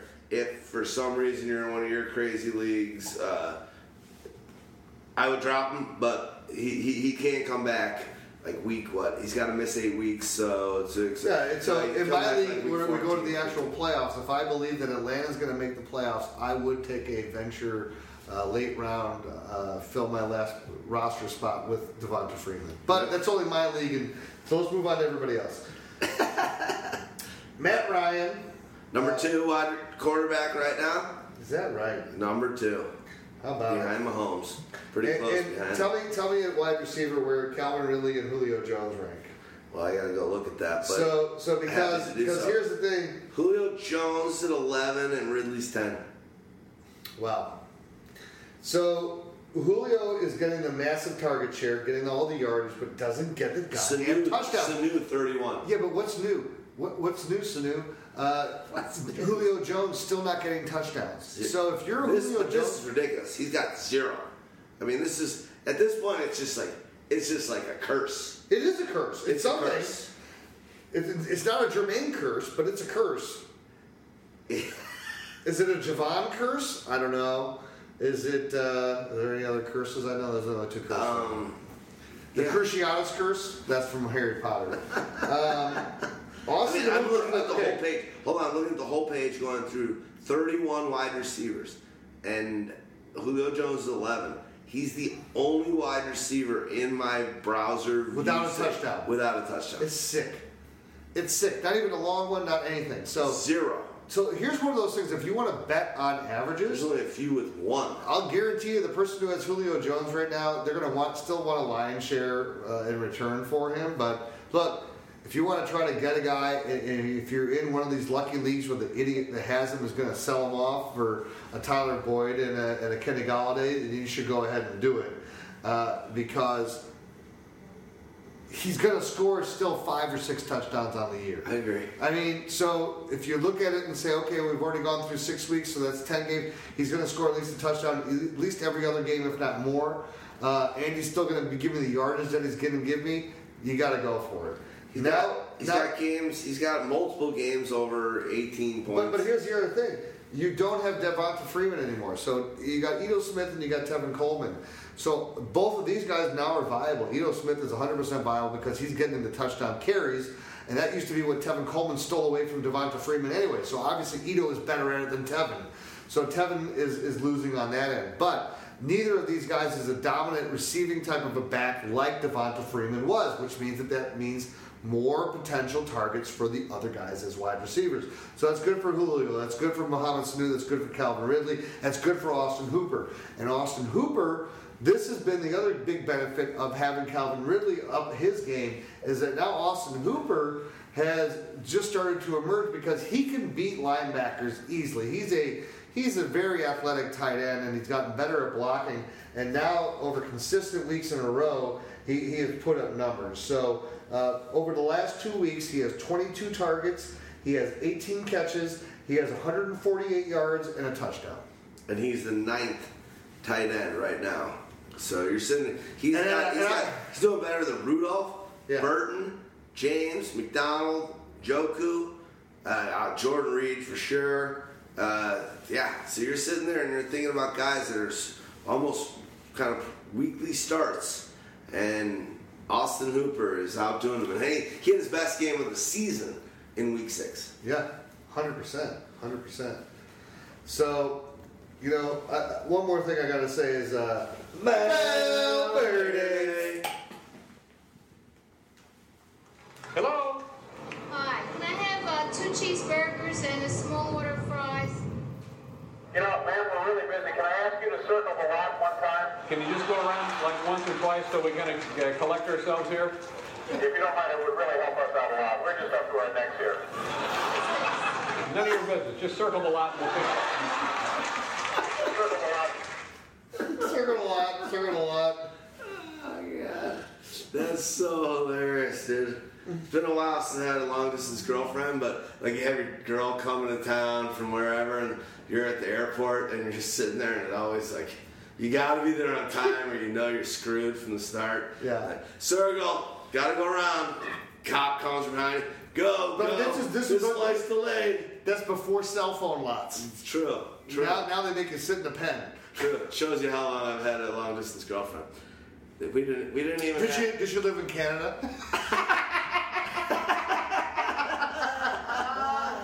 Oh, oh yeah. Oh, yeah. They're always from Canada. Oh, my girlfriend, she had to go back to Canada. Are we done with this shit? I think we're done. Nice. Houdini, I love you, buddy. You know what I want to do after this? Sorry my voice was all fucked this show and I didn't have enough knowledge from watching enough games. But we had a good time and you did a great job we, holding we, it down. we, we, we made our way through it. I thought beforehand that I was going to be this. Uh, yo, can I have a, a Choco Taco? Hey, how'd you like to come in and stick your head under the Pepsi machine? All right. Just get in there. Just get in get your beverage, and get the hell out. That's what I thought. I'm like, Stags isn't here. I get to stick my head under the Pepsi machine, whatever I want, as much as I want. I get to talk. I love, love it. Love it. Oh, good stuff. That is funny that the guy's like, yeah, it sounds great, dude. I'll stick my head under the Pepsi machine. There you go. You want another one? Yeah. Um, 10 of the 59 cent burgers? We, sir, we have a 58 cent burger. We don't, we're out of the 59 cent burgers. Four uh, Cokes also, please? Four Cokes? Excuse me, three Cokes and a Sprite. I said, you said four, you're getting four. I'm not gonna make you an order. You said four, that's what we're gonna do. Hey, there's three Cokes and a Sprite. You know, if that was the first time out, sure, but You know, you can't be changing it. The deal at CBS went away. No, that, that thing fell through. That's why I'm working here. And, and. You know, uh, Fatima, when I heard, I heard that Ronald McDonald was gay. Did you hear that? Have you heard anything like that? Nice work. All right. Love you. It's been a while since we've done a show. Um, Solamente together is fucking awesome. Nothing better to throw back some Valverdes and drop some knowledge for the boys. Give us a little uh, word on what music. We know we, we were listening to Dave. We know the beer we were Well, listening but one more. I would stay here at the NBC. I'd be happy to stay here at NBC, but my heart says Buttafuoco. Do you know what that is? Joey Buttafuoco? Yes. Of course. I hear- People who Of course. don't know. Fisher, My, Amy my, Fisher. my, my buddy used to used to okay when this all was happening. my buddy we would go up to. He's like, I got the greatest joke ever. I got the great. So you go up to somebody, goes goes up. He goes, I'm gonna go up to a girl, and I go, Are you Amy Fisher? She says, I go, what? He goes, Because if you are, I'm Buttafuoco. With the jazz hands. With the jazz hands. Yes, yes. That, that, that, what was that going to deliver, you buddy? Uh, it was what was it going to deliver? Yeah, from usually a slap in the face. Oh, okay, there you go. There you go. Yeah, Joey Buttafuoco. Ooh, well done, buddy. Good stuff. Right, we basically, Uh, so the music- got Joey Buttafuoco in the White House right now. Uh, yeah, hey, they, We did well. We did well. If they're still Hey, horse- listening, they've heard us talk shit about Trump. yeah. So. Hor- Horseface uh, Stormy Daniels. Oh. Ah, Buttafuoco. Uh, That's what Trump is. Trump is Buttafuoco. Now I can go after in Detroit. I mean, in Texas, in a third rate. Uh, we're, we'll end it there. Beat me up! I'm a little newt. I'm a weasel. Hurt me. So the And- music, let me tell you the Yeah, music. So uh, unfortunately, uh, great Chicago uh, blues legend Otis Rush passed away, and uh, so we played Otis Rush. So the opening track that we played for you was "Working Man." Now the cool thing is, uh, you've heard of Stevie Ray Vaughan and Double Trouble. Uh, this is Double Trouble uh, by Otis Rush, and the backup guitarist Ike Turner. Really? Yes. How about that? Do you have another one you want Yeah. to do there? Valverde. Hello? Yes, uh, give me uh, two number threes. Two number threes. And uh, that should be it then. You know, instead of two number threes, I'm just going to give you a number six. Is that all right? That's fine. All right, come on through it. And you better have a smile on your face. No trouble, all right? And as we had said, I, I, I gave you the 1600 earlier. We'll give you the. We've done over 1300 shows. Yeah. So it's not surprising that occasionally one would eat sucker blow. Well, that was 325. I love the fact that they did 16, 1600 and uh, did it uh, most days of the week. Houdini, love you, dude. Always great to talk fantasy football. We've been here forever. We've been doing this shit since what, 2010, 2011, what may have you. We love you guys. Thanks for listening to us. We'll get this show right up. Holla for a dollar. Here you go. Otis Rush. Otis double Rush. trouble. May you rest in peace. Rest in peace. Chicago legend.